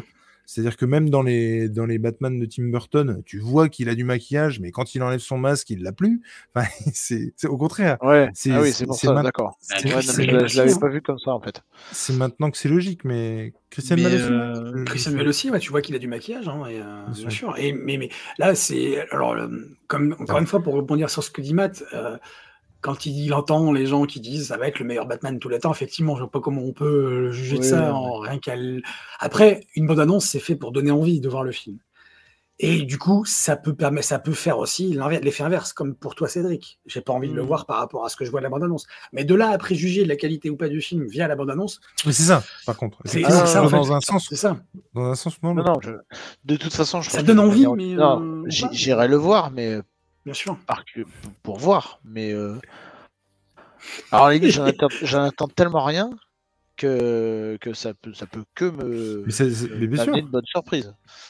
Mais, mais tu vois, mais moi par exemple, alors deux choses, tu vois, le Colin Farrell reprendra son rôle du pingouin dans une série spin-off. Ça, par contre, je suis vachement hypé parce que je trouve que Colin Farrell, justement, c'est un, c'est un acteur qui est mal, pour moi, qui est mal dirigé en fait.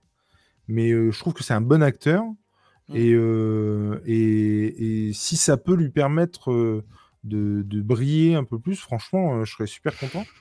Euh, et, du coup, ouais, Colin Farrell, grave. Et, moi, c'est toujours un personnage que j'ai apprécié, euh, le pingouin. Donc, je trouve ça super classe.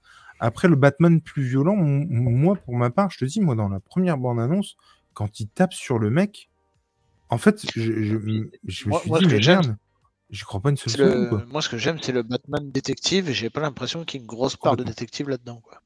Alors, il y a quand même des plans où, en gros, il est euh, avec euh, Gordon et il est en train de relever des indices dans les trucs. Ça, ça me. Effectivement, moi aussi, ça me hype, euh, ça me hype bien ce côté-là, en tout cas. Et c'est en tout cas comme ça que ça a été présenté. Et par rapport au fait, effectivement, qu'on mettait en, parallèle avec Halloween. Surtout dans, dans, un Batman, voir tous ces vilains en même temps, j'ai envie de dire. Ça va. alors oui, mais tu vois, moi, ça. J'ai peur que ça fasse trop. Ah, pour moi, c'est a quelques films où on sent, que les... on sent que les ah, réalisateurs ont voulu mettre trop d'amis. Je pense pas. Hein. Je pense que justement, ça fait partie euh, de. Bah, on, est sur, on est sur les euh, origines, en fait. C'est les origines quelque part. Aucune idée, non. Mais on est par rapport aux par rapport aux vilains qui sont présents. Deux heures. Sur, euh, on est quand même sur la, la, deuxième année de Batman, donc c'est moi, ça me paraît cohérent, le fait qu'on ait tous ces vilains euh, en même temps, à ce moment-là, en fait, de l'histoire de Batman. Et ce que dit euh, Spider-Man, effectivement, on va avoir Bruce Dark car il a du mascara. Euh, bah ouais, c'est vrai que ça fait sur la, vignette que tu as mise. Ah. moi, moi, tu vois, par exemple, moi, c'est, moi, c'est pas ça qui m'embête. Tu vois. c'est pas, le, c'est, pas non mais c'est pas c'est pas le maquillage qui m'embête. Par contre, je me souviens des plans où il est à un espèce d'enterrement où, clairement, le gars, euh, enfin, tu, tu vois bien que c'est une teinture. Le mec a les cheveux noirs, mon pote. Alors, euh, c'est de ouf. Euh, il voit pas la lumière bien souvent. Alors, je suis désolé, mais il faut pas être détective pour au bout d'un moment comprendre que c'est Batman. le mec, il est pas du tout bronzé. Il a un pognon de fou et on le voit jamais de jour. Bon, bah, à un moment donné, tu comprends que c'est Batman, quoi, tu vois. Il n'y a pas besoin d'être Gordon. Et, du coup, bon. Moi, c'est plus ça, c'est plus le côté mélancolique, machin. J'espère que ça va. Et puis, par contre, et bizarrement, je me le suis pas dit avant. C'est très bizarre parce que donc la dernière bande-annonce m'a plutôt hypé. Et pour autant, j'avoue que les multiples plans sur lui et Catwoman euh, en love, machin, ça m'a gavé. Mais alors, euh, donc euh, ce côté-là me gave, le reste me hype j'ai envie de dire, on verra bien. Puis voilà, mais enfin, encore une fois, de toute façon, moi, Matt Reeves a toute ma confiance, donc on verra bien. Par contre, ce que dit Juju sur Pattinson qui a gardé son côté Twilight, non, moi, je, c'est une mauvaise presse qu'on fait à Pattinson parce que c'est quand même, alors faut pas, ça, Twilight, il durera, 177 euh, minutes, ce qui fait 3 heures. 3 heures, putain, ouais. on va couper qui est brisé au soleil. ah non, mais c'est un, faux procès qu'on lui fait à Pattinson. Peut-être qu'il sera souple et qu'il brillera dans le noir. Tout à fait. ah non, je pense, oui, c'est un faux procès. C'est C'est un acteur, hein, oui, comme le dit Professeur Fox, c'est un super acteur, Pattinson, vraiment. Et euh, de la même manière que Colin, Corinne Farrell, il est sous-côté Pattinson. Et, Alors, et peut-être que ce film, espérons que, ce film. espérons que ce film redore un peu son blason euh, parce que c'est quand même pas un rôle facile pour lui. Euh, c'est complètement atypique par rapport à ce qu'il a pu faire. Et, euh, à voir si justement ce rôle permet de montrer que c'est un vrai acteur, un vrai, vrai, vrai bon acteur. Il a pas fait que Twilight, mais il a fait Twilight aussi. Et il a pas fait que des bons films non plus. Bah, comme beaucoup d'autres. il a, il a, il a, Twilight, c'était ses débuts, mais après, il est parti dans des films qui n'avaient rien à voir. Complètement. On a parlé, de Colin, on a parlé de Colin Farrell, euh, il a fait, aussi Bullseye dans Daredevil. Enfin, je veux dire, et tout le monde a ses casseroles, quoi. Mais donc ça, moi, c'est ça, non, non, ça m'embête pas, moi, non, franchement. Et pourtant, Twilight, putain. Puis dans Tenet, ce que dit Professeur X, Fox. Moi, Tenet, je l'ai pas trouvé euh, sensationnel. Hein. Franchement, euh, je l'ai trouvé bien, mais je l'ai pas trouvé euh, ouf, quoi. Ceci dit, l'acteur, merde, c'est à Washington qui joue dans Tenet, je le trouve pas ouf non plus personnellement. il, est un peu monocorde. Moi, je comment dire, j'ai confiance, dans le sens où je me dis qu'on n'est pas à l'abri d'une bonne surprise, comme disent effectivement mm. Matt et Hammersmith, parce que euh, ce film, il est, euh, il est donc hors continuité. Il va être, il va être classé R, il me semble. R rate, c'est ça, hein, si je me trompe pas. Hein, et comme, comme le Joker. Je sais pas comme si le Joker. Pas, et, je, me semble que, et que c'est, moi je sais, je sais pas, mais que... je me dis que ça peut être une bonne surprise parce qu'il il est dans la lignée de ce que Warner a laissé faire à hum, merde, j'ai oublié son nom, le réalisateur de hum, Joker. Snyder. Euh, ah, non, Joker. Et, euh, et, là, Matt Reeves, on a l'impression aussi qu'il a eu euh, un peu plus de liberté que si ça avait été quelque chose dans la continuité. Et donc, forcément, on n'est pas, on pas à l'abri d'une surprise. Et euh, ça, ça me, ça me fait dire ça, du coup, le fait qu'il y a eu le Joker avant et que bah, et, qu'il a ouvert la porte justement chez Warner à ce genre de, à ce genre de production justement. Ah bah, surtout que le reste, le reste a été une catastrophe. Les films d'ici qui ont été pensés comme des films formatés ont été des catastrophes à chaque fois. Donc, euh, Après, tout je reste persuadé que ça n'aura pas du tout l'aura et ce ne sera pas du tout la même, euh, enfin, la même ambiance que Joker. Non, mais non, forcément. Non, c'est pas ça que je dis. C'est pas par rapport à. Euh, non, non, non, c'est par rapport justement à la, liberté et à l'orientation que prendrait le réalisateur. Justement, la porte a été ouverte par Joker, je trouve, et que ah c'est pas un film de la continuité comme Joker et euh, bah, plus de liberté pour le coup, puisque c'est pas de la continuité. Le mec, il, fait, il, peut, il peut redessiner, rabattre les cartes de l'origine du, personnage. et puis de toute façon, il y a Flash qui arrive derrière pour tout effacer. Donc, euh. Voilà. mais de, euh, de toute façon, The Batman, moi, je, je, signe tout de suite. Je peux, je peux garantir sur facture que d'une, il va marcher et que de deux, il y aura des suites. Hein. C'est, va pas du, on va pas du tout s'arrêter à un film. Hein. Mm. Ah, toi, tu vas jusque-là, toi. T'es, ah, oui, ah, oui, oui, ça sent. Oui, oui. Ça a été réfléchi comme ça, ça se voit. Alors, ça a été réfléchi comme ça. Après, si on est dans le côté Kurt Cobain, euh, Kurt Cobain, il a pas fait trois films. non, mais c'est. c'est le, le, personnage, l'état d'esprit du personnage.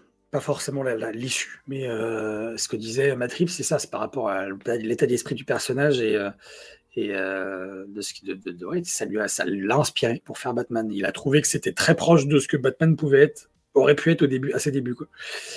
Donc voilà. Suicidaire, parce qu'on le voit dans certains, certains comics, Batman, Bruce Wayne est ah suicidaire. Ah, complètement. Mais complètement, et, ça euh, très bien. Même. Et euh, alors, c'est pas forcément. Tu parlais de mélancolie tout à l'heure. On est dans certains comics, on est dans la mélancolie aussi. Hein. Batman, il est au début de sa carrière, il est bah, il sait pas, il sait pas, euh, il, sait pas ce ah qu'il fout là. on a l'impression, Alfred le dit souvent d'ailleurs, il dit, mais on a l'impression que vous voulez vous, mettre en l'air volontairement, quoi. Ah non, mais Hammer, euh, excuse-moi Nico. Non, non, mais vas-y. Avec euh, le box-office, alors pour le coup, je suis pas tout à fait d'accord. Je, pense vraiment que avec les retards qu'il a eu, le fait que ce soit Matt Reeves, le fait qu'il y ait eu discussion sur Pattinson, le fait qu'il y ait eu de multiples bandes annonces, le fait qu'il y ait eu Joker avant, le fait qu'on n'a pas eu un film Batman depuis je sais pas combien de temps. Enfin, un film Batman, j'entends un, vrai film Batman, quoi. Parce que même si le Batfleck, j'aimais beaucoup, il, était quand même un des personnages d'un film. Là, vraiment, je parle de, d'un film consacré à Batman. Je suis persuadé qu'il va péter le box-office. Hein. Non, ah oui, qu'il va péter le box-office, oui. Ah ouais, je, pense Après, s'il fait un je pense c'est sûr qu'il y aura Ah, mais je, je ne vois pas comment c'est possible qu'il y ait un four. Je ne, après, après le confinement, tout ça qu'il y a eu, le, je suis, mais je n'y crois pas une seule seconde. Après, je peux me, enfin, je peux me tromper. Attends, j'ai pas la science infuse, hein, mais, euh, mais je, je, je, crois pas au fait que le truc se plante. Pour moi, c'est pas possible. Parce qu'en plus, jeu euh, est-ce qu'il va battre Spider-Man ou pas? Ah, je pense pas. Non, ça n'a pas, le... Ça pas la même portée, ça n'a pas la même aura. C'est, euh, et, encore, hein, franchement, je pense pas.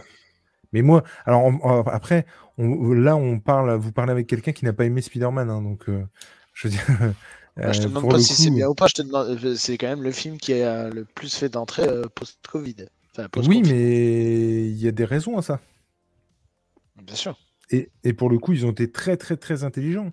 Et ce que ce que ce qu'ils ont fait ou comment ils ont préparé la sortie de Spider-Man, ils peuvent pas le faire avec Batman. C'est pas possible.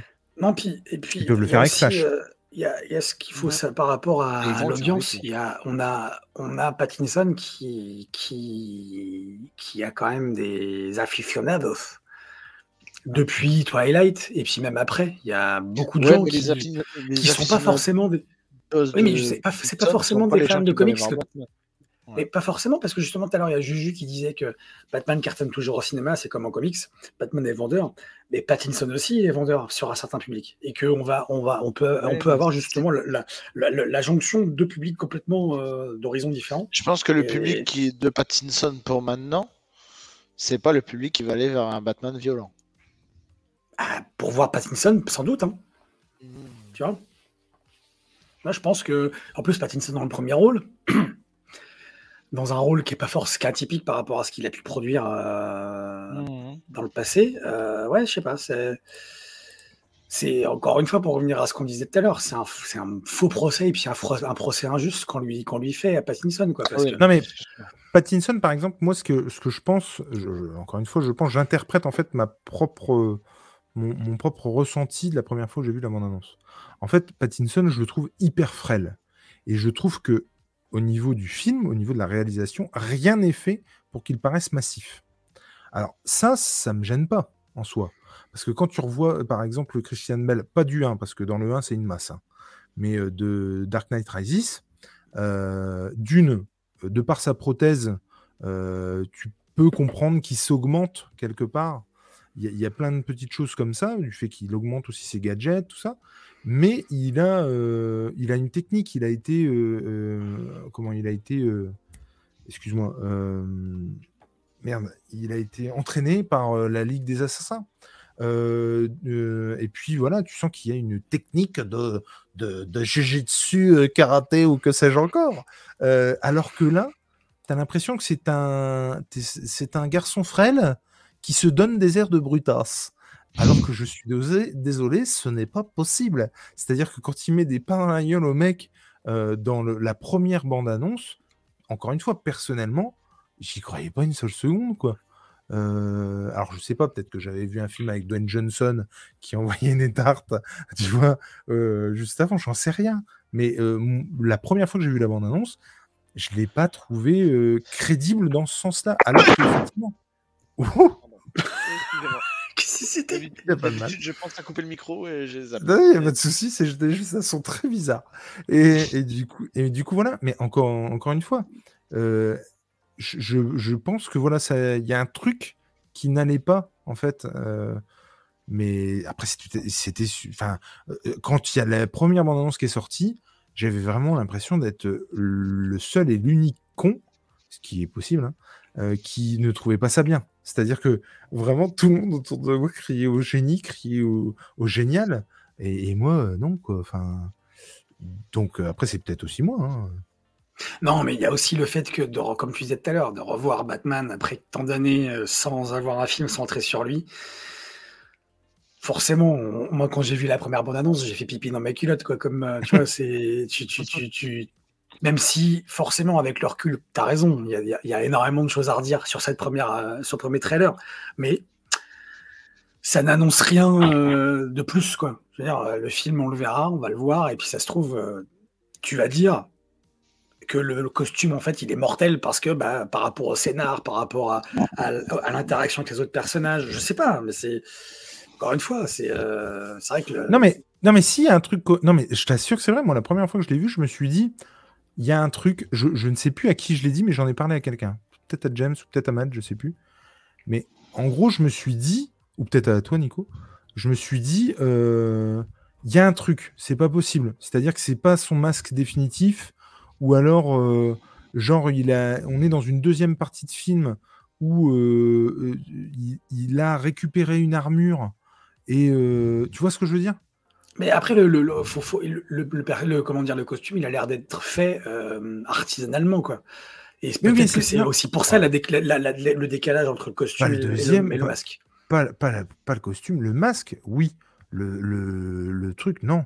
Mais en fait, c'est ça le truc. C'est-à-dire que si par exemple on était dans une première partie de film où il a ce masque-là avec un costume un peu plus. Euh, euh, j'ai bien conscience que c'est pas possible, mais un peu plus lycra, quoi, en tout cas un peu plus léger, euh, ça, ça, me, ça me perturberait pas. Si dans une deuxième partie, il arrive à choper une armure ou à se confectionner une armure, bon bah ça me choque pas qu'il garde son masque puisque c'est celui qu'il a depuis le début. Tu vois ce que je veux dire?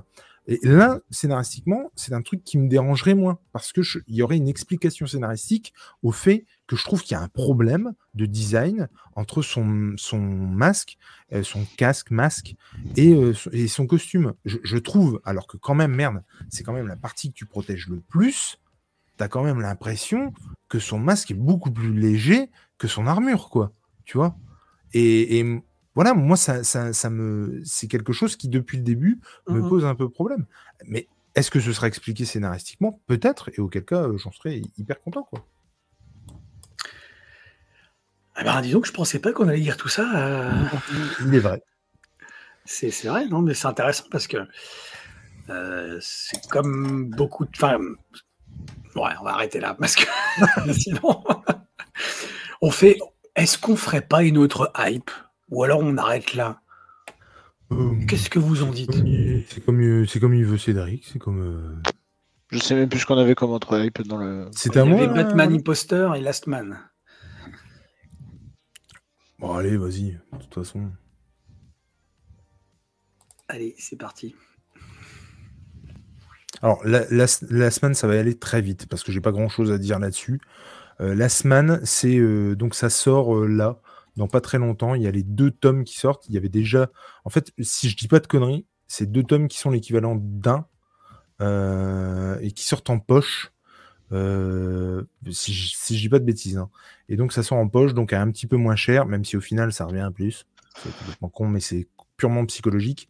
J'avais adoré la série qui est sortie sur Netflix, euh, qui, euh, qui, qui n'a à voir que les personnages avec euh, le manga, puisque si je dis pas de conneries, la série se passe avant. C'est un préquel au manga, si je dis pas de bêtises. Et en tout cas, moi, la série m'avait vraiment, vraiment, vraiment fait kiffer. Ou alors c'est le manga qui est un préquel. Bref, on s'en fout. En tout cas, je ne me souviens plus dans quel sens. En tout cas, la série et le personnage m'avaient vraiment, mais j'avais adoré ce côté un petit peu die-hard où le mec est au mauvais endroit au mauvais moment et, euh, et qui est embarqué dans une histoire beaucoup plus grande que lui finalement. Et euh, ça marchait du feu de Dieu. Il y avait des punchlines au kilomètre et j'adorais, j'ai adoré ce, ce truc. D'ailleurs, c'est un truc français. Euh, s'il sort demain en Blu-ray, je pense que je l'achète en Blu-ray pour l'avoir en physique et pour soutenir le bazar. S'il y a une campagne Ulule un jour où on peut l'avoir en physique, j'irai. Parce que vraiment, j'avais surkiffé l'animation. Euh, vraiment, euh, enfin, l'animation était folle, le scénar est fou, c'était vraiment cool. Et du coup, j'ai hâte de retrouver cet univers et de retrouver cette, ce personnage dont le nom m'échappe complètement. Mais c'est un boxeur. Et donc, c'est le mec qu'on voit en bas à gauche dans euh, ce manga donc, qui sortira. Je crois c'est deux tomes par mois, si je dis pas de conneries. Et si je dis pas de conneries encore, ça fait beaucoup.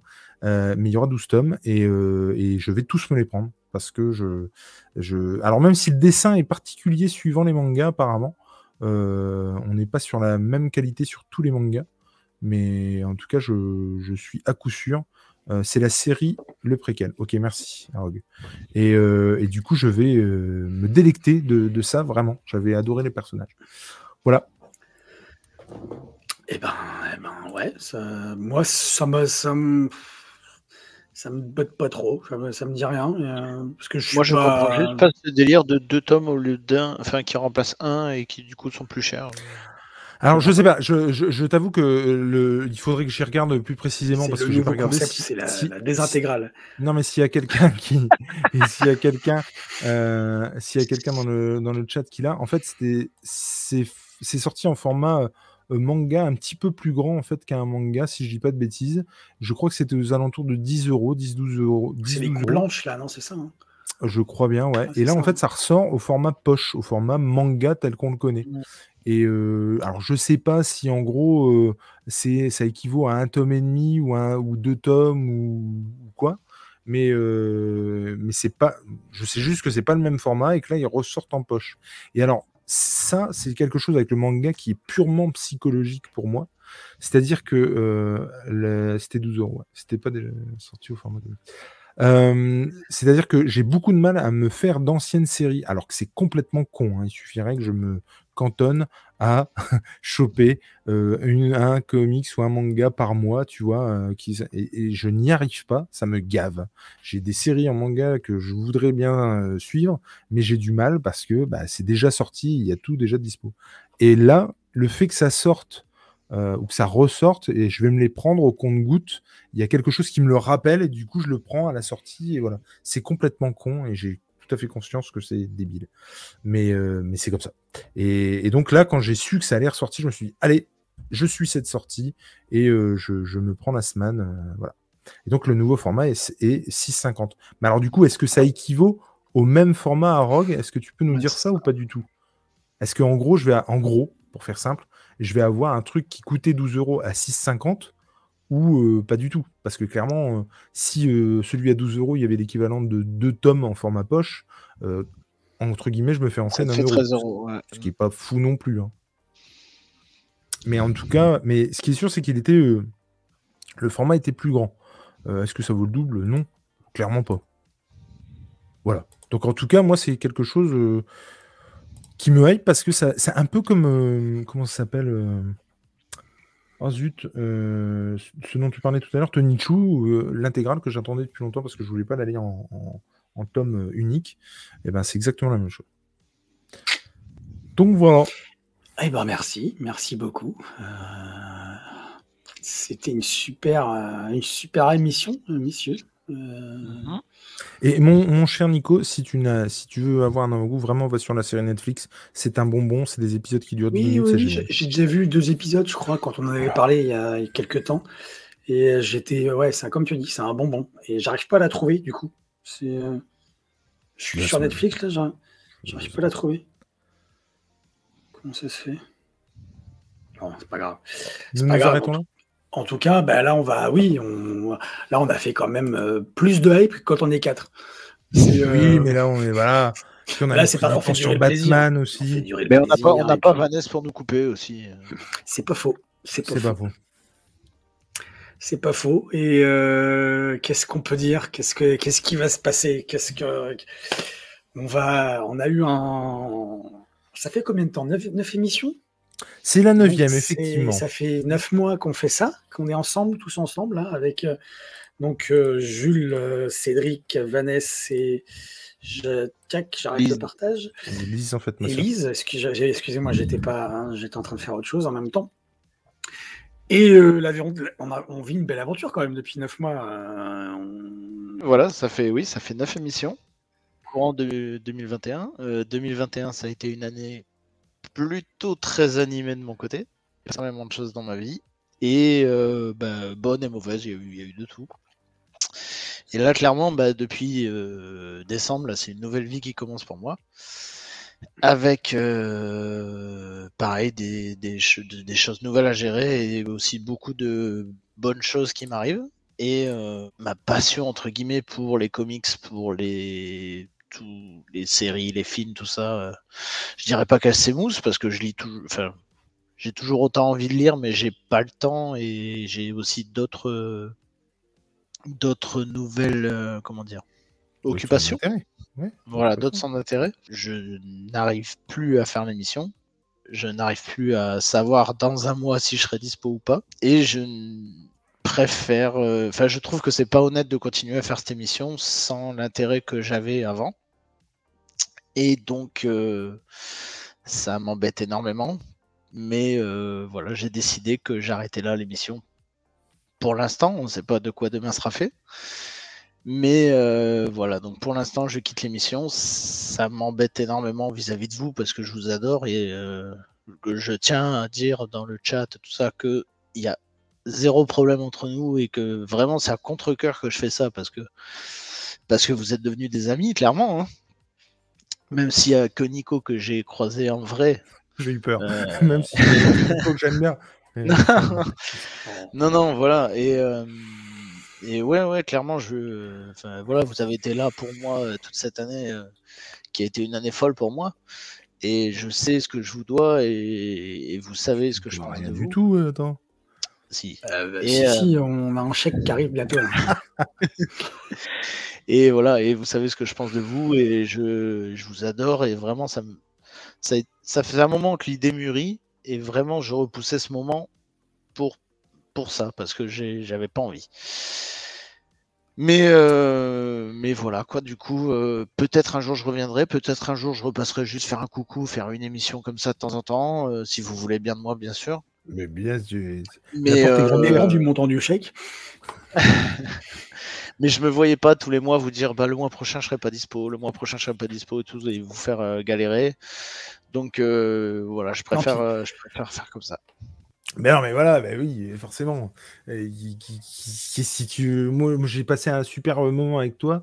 Quand on a fait l'émission, on a tout de suite pensé à, toi. Et puis, on a été content de partager ça avec toi. Parce que, mine de rien, c'est aussi un truc bah, qu'on a fait et que. Bah alors, c'était un peu dans la précipitation et, qui s'est fait un peu voilà naturellement finalement et puis et puis on voilà on a été content de partager ça et que, que, tu sois présent. La porte sera toujours ouverte, il n'y a pas de souci. On va pas s'épancher plus que ça. On, voulait, quand tu m'en as parlé et quand tu nous en as parlé, on, on, voulait voilà faire la dernière. C'est la dernière. On voulait pas que, que, tu te barres comme un voleur euh, et puis euh, voilà, donc on, voulait, euh, on pouvait pas non plus finir cette émission sans. Oh, du coup, on finit sur une note un peu. Mais on voulait pas, on voulait pas finir l'émission sans, sans, le dire en fait à ceux qui nous écoutent.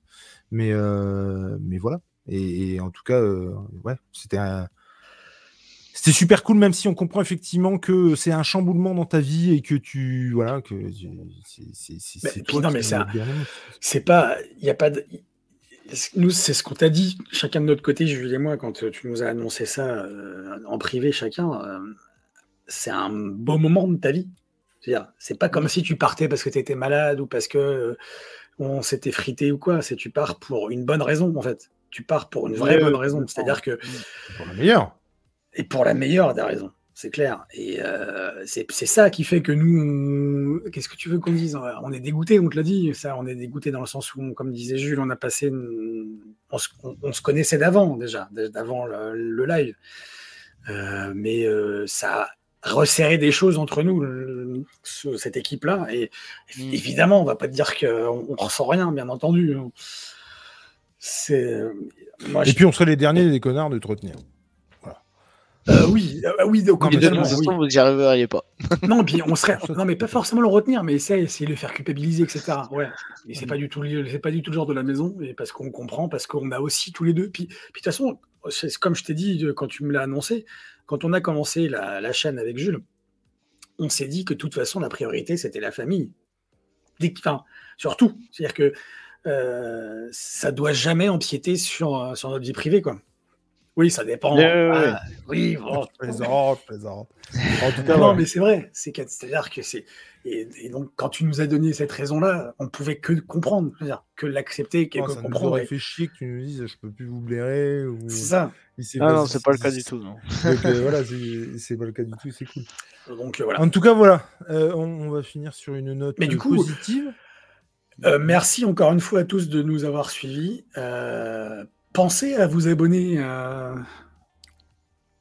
Putain, il est en train de faire un truc qu'on ne dit et qu'on ne fait jamais. Et qu'on dit qu'on fera à chaque fois. On dit qu'on le fera, mais qu'on fait pas. Et donc, pensez à vous abonner à la chaîne. Euh, et puis, allez voir aussi ce que Cédric a fait sur euh, Cédric Comics sur son Insta, parce que j'imagine que tu vas pas, tu vas plus trop le l'alimenter. Mais je vais l'alimenter, mais vraiment pas autant qu'avant. Pas autant qu'avant, mais en tout cas, allez voir ce que Cédric Comics il fait sur Cédric il fait sur Instagram, parce que ce qu'il a fait, les, les, petites reviews, enfin les grosses reviews qu'il faisait, moi j'adorais. C'était pour à chaque fois un régal et toujours très juste, vraiment. C'était dans la lignée de ce que tu faisais dans Comics Discovery, franchement, parce que Ouais. Euh, ouais J'essaie de faire pareil. Totalement. Et euh, c'était ça qui était appréciable. Donc allez voir. Allez voir aussi euh, l'insta de Lise, Readerbook aussi, qui, mm. est, qui a un truc qui est, elle fait des. Puis en plus, elle, elle a un humour, je trouve, Lise, dans ses, une faculté de transmettre. Enfin, oui. En tout cas, voilà. Puis bah Vanessa toujours, hein, Vanessa. Comics. Et GG Comics. Euh, n'hésitez pas, abonnez-vous, tout ça, tout ça, euh, c'est que du bonheur. En tout cas, euh, on vous dit à tous bonne soirée, prenez soin de vous surtout, et puis prenez du plaisir à liser, regardez des séries, des films, écoutez de la bonne musique, mangez de la bonne bouffe. buvez des bidouses et surtout bah, prenez soin de vous c'est ça l'important et on vous dit tous à tous à la prochaine le 12 février normalement peut-être plus tard peut-être avant on sait pas Merci à tous, merci à Cédric, gros bisous et merci Allez, Ciao, ciao. Ciao, ciao. Bisous.